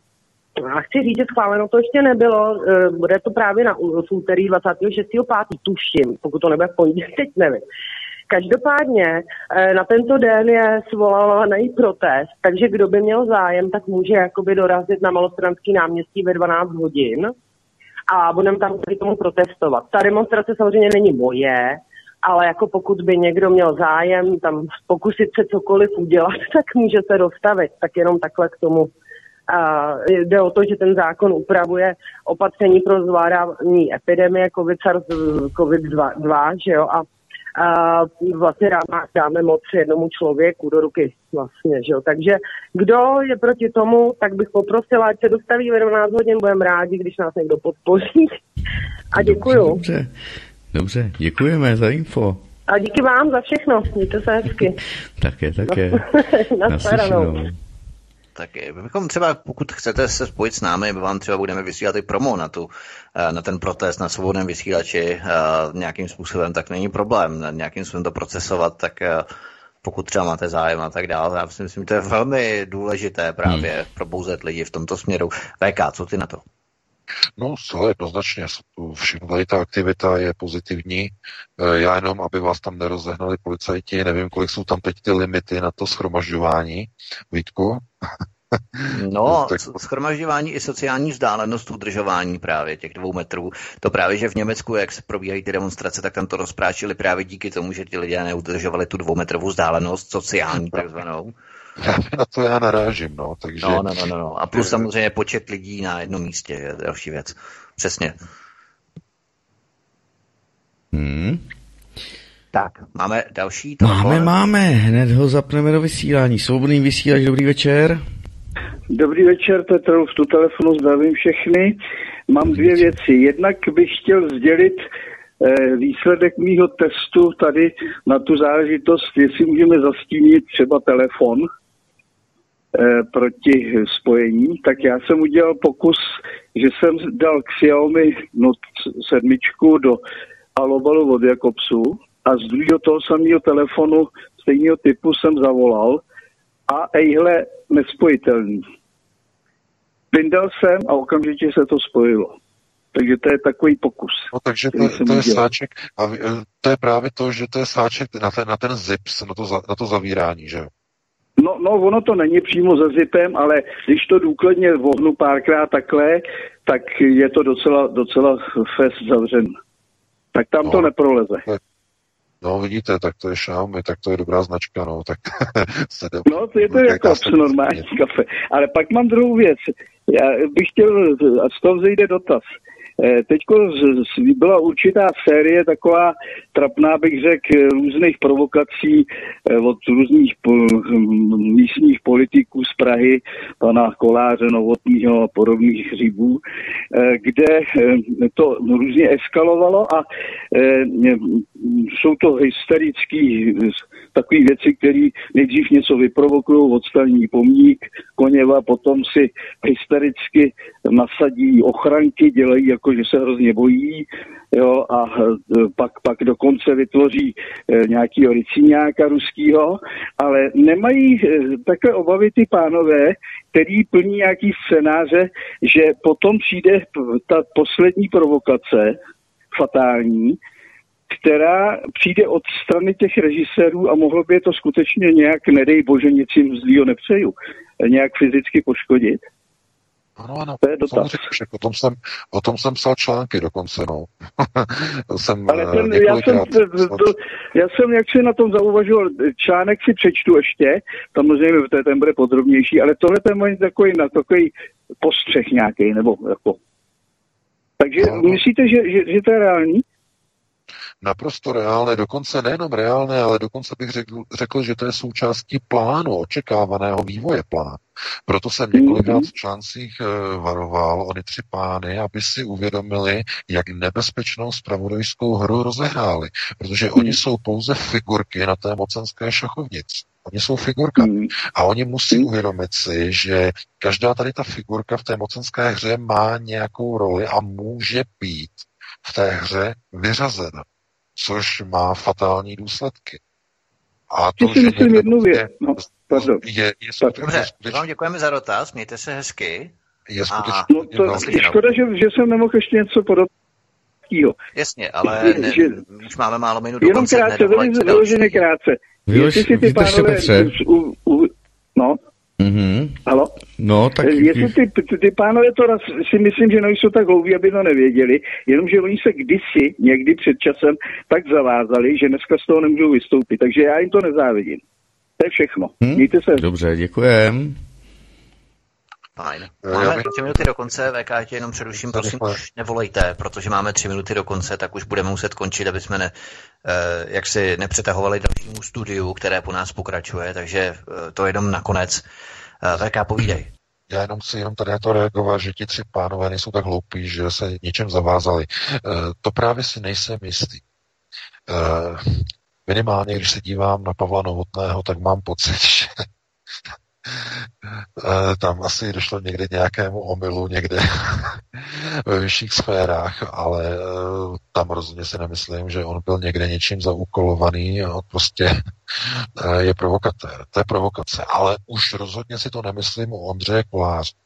Tam už rozhodně ne, protože my jsme o tom přinesli článek na Aeronetu o propojení vlastně oné Peter Squire Box se to jmenovalo, nebo uh, té právnické kanceláře v Praze, která udělala uh, ten posudek zdarma na legalitu a legálnost odstranění soky maršála Koněva, tak ten posudek dělala Squire Patton, ano, Squire Patton Box, Eh, tady ta kancelář. No a poradcem této kanceláře právnické je právě otec Ondřeje Koláře, Petr Kolář, bývalý velvyslanec České republiky ve Spojených státech a také v Rusku. Napojení na tuto americkou nadnárodní právnickou kancelář, která působí ve Washingtonu ve Washingtonu, to je prostě tak průhledné, tak neuvěřitelné, že tam já se přesvědčen, že opravdu je možnost si myslet, že se jedná o součást uh, operativního propojení. Je, jsem o to přesvědčený, že ta, že ta, že ta možnost tam opravdu je. No, takže já bych tady to takhle ukončil. Máme přesně 22 hodin Já se s tebou loučím, Vítku, i s tebou, Martine, se všemi čtenáři a posluchači. Doufám, že se vám to dneska líbilo, že jste si našli čas, že jsme vás obohatili v tom správném slova smyslu informačně, no a že si najdete doufám, čas i příští pátek po 19. hodině opět přineseme aktuální témata. Takže do té doby vám přeji nyní, dnes krásný pěkný večer, no a e, později krásnou dobrou noc. Já se také připojuji, mějte se všichni krásně, děkujeme vám za obrovskou poslechovost dneska skutečně a my se budeme samozřejmě těšit i příští pátek, svobodný vysílač je tu s vámi 24 hodin denně, takže zůstaňte s námi, pokud nám nás chcete poslouchat, budeme přinášet i další pořady, no i příští týden a příští pátek po 19. hodině jsme opět zpátky. Takže mějte se všichni krásně, ahoj Martine, ahoj VK a milí posluchači, taky si hezky. Dobrou noc, případně hezký večer. Vítež, hezký večer, dámy a pánové. Samozřejmě tady to je. A e, na tu akci, tak jsem tady dohledal přímo na stránkách vlády koronavirus.mzcr.cz hromadné akce ve venkovních a vnitřních prostorách. Mělo by to být to platné od 25. května, tedy od pondělka. E, účast nejvýše ve stejný čas 300 osob. Musí být zachován odstup mezi osobami nejméně 2 metry s výjimkou domácnosti, počítám, že společné domácnosti, e, tak jak to bylo i s těmi automobily, že? a je k dispozici, musí tam být někde k dispozici nádoba s dezinfekčním prostředkem na dezinfekci rukou. To je přímo tedy je materiál v pdf od ministerstva zahraničí, který najdete samozřejmě na stránkách vlády CZ, když budete hledat, tak jako jsem teď poslední minutu nebo dvě hledal já, takže to tady máte. Toť asi všechno, dámy a pánové. Už nevolejte, prosím, ale samozřejmě eh, ta pozvánka na tu akci platí a jdu okamžitě zavolat zpátky, protože číslo jsem si nenapsal, tak to jdu hledat. Mějte se krásně, Jarda Hladil je nachystaný se svým nočním proudem Rádia Meta a samozřejmě ráno bude startovací takové to dopoledne z rádiem Meta, zase novinky, informace a reprízy dnešních pořadů. Takže dámy a pánové, mějte se krásně naslyšenou a samozřejmě v lepších časech a případně tedy v úterý, kdo budete mít čas na viděnou za bezpečnostních to opatření. Tak víte, že se to musí dodržovat, tak já teď budu šeptat. Mějte se krásně a opravdu teď už dobrou noc a jenom takovou děkovačka na závěr. Prosíme, pomožte nám s propagací kanálu Studia Tapin Radio Svobodného vysílače CS. Pokud se vám tento nebo jiné pořady na tomto kanále líbí, klikněte na vaší obrazovce na tlačítko s nápisem Sdílet a vyberte sociální síť, na kterou pořád sdílíte. Jde o pouhých pár desítek sekund vašeho času. Děkujeme.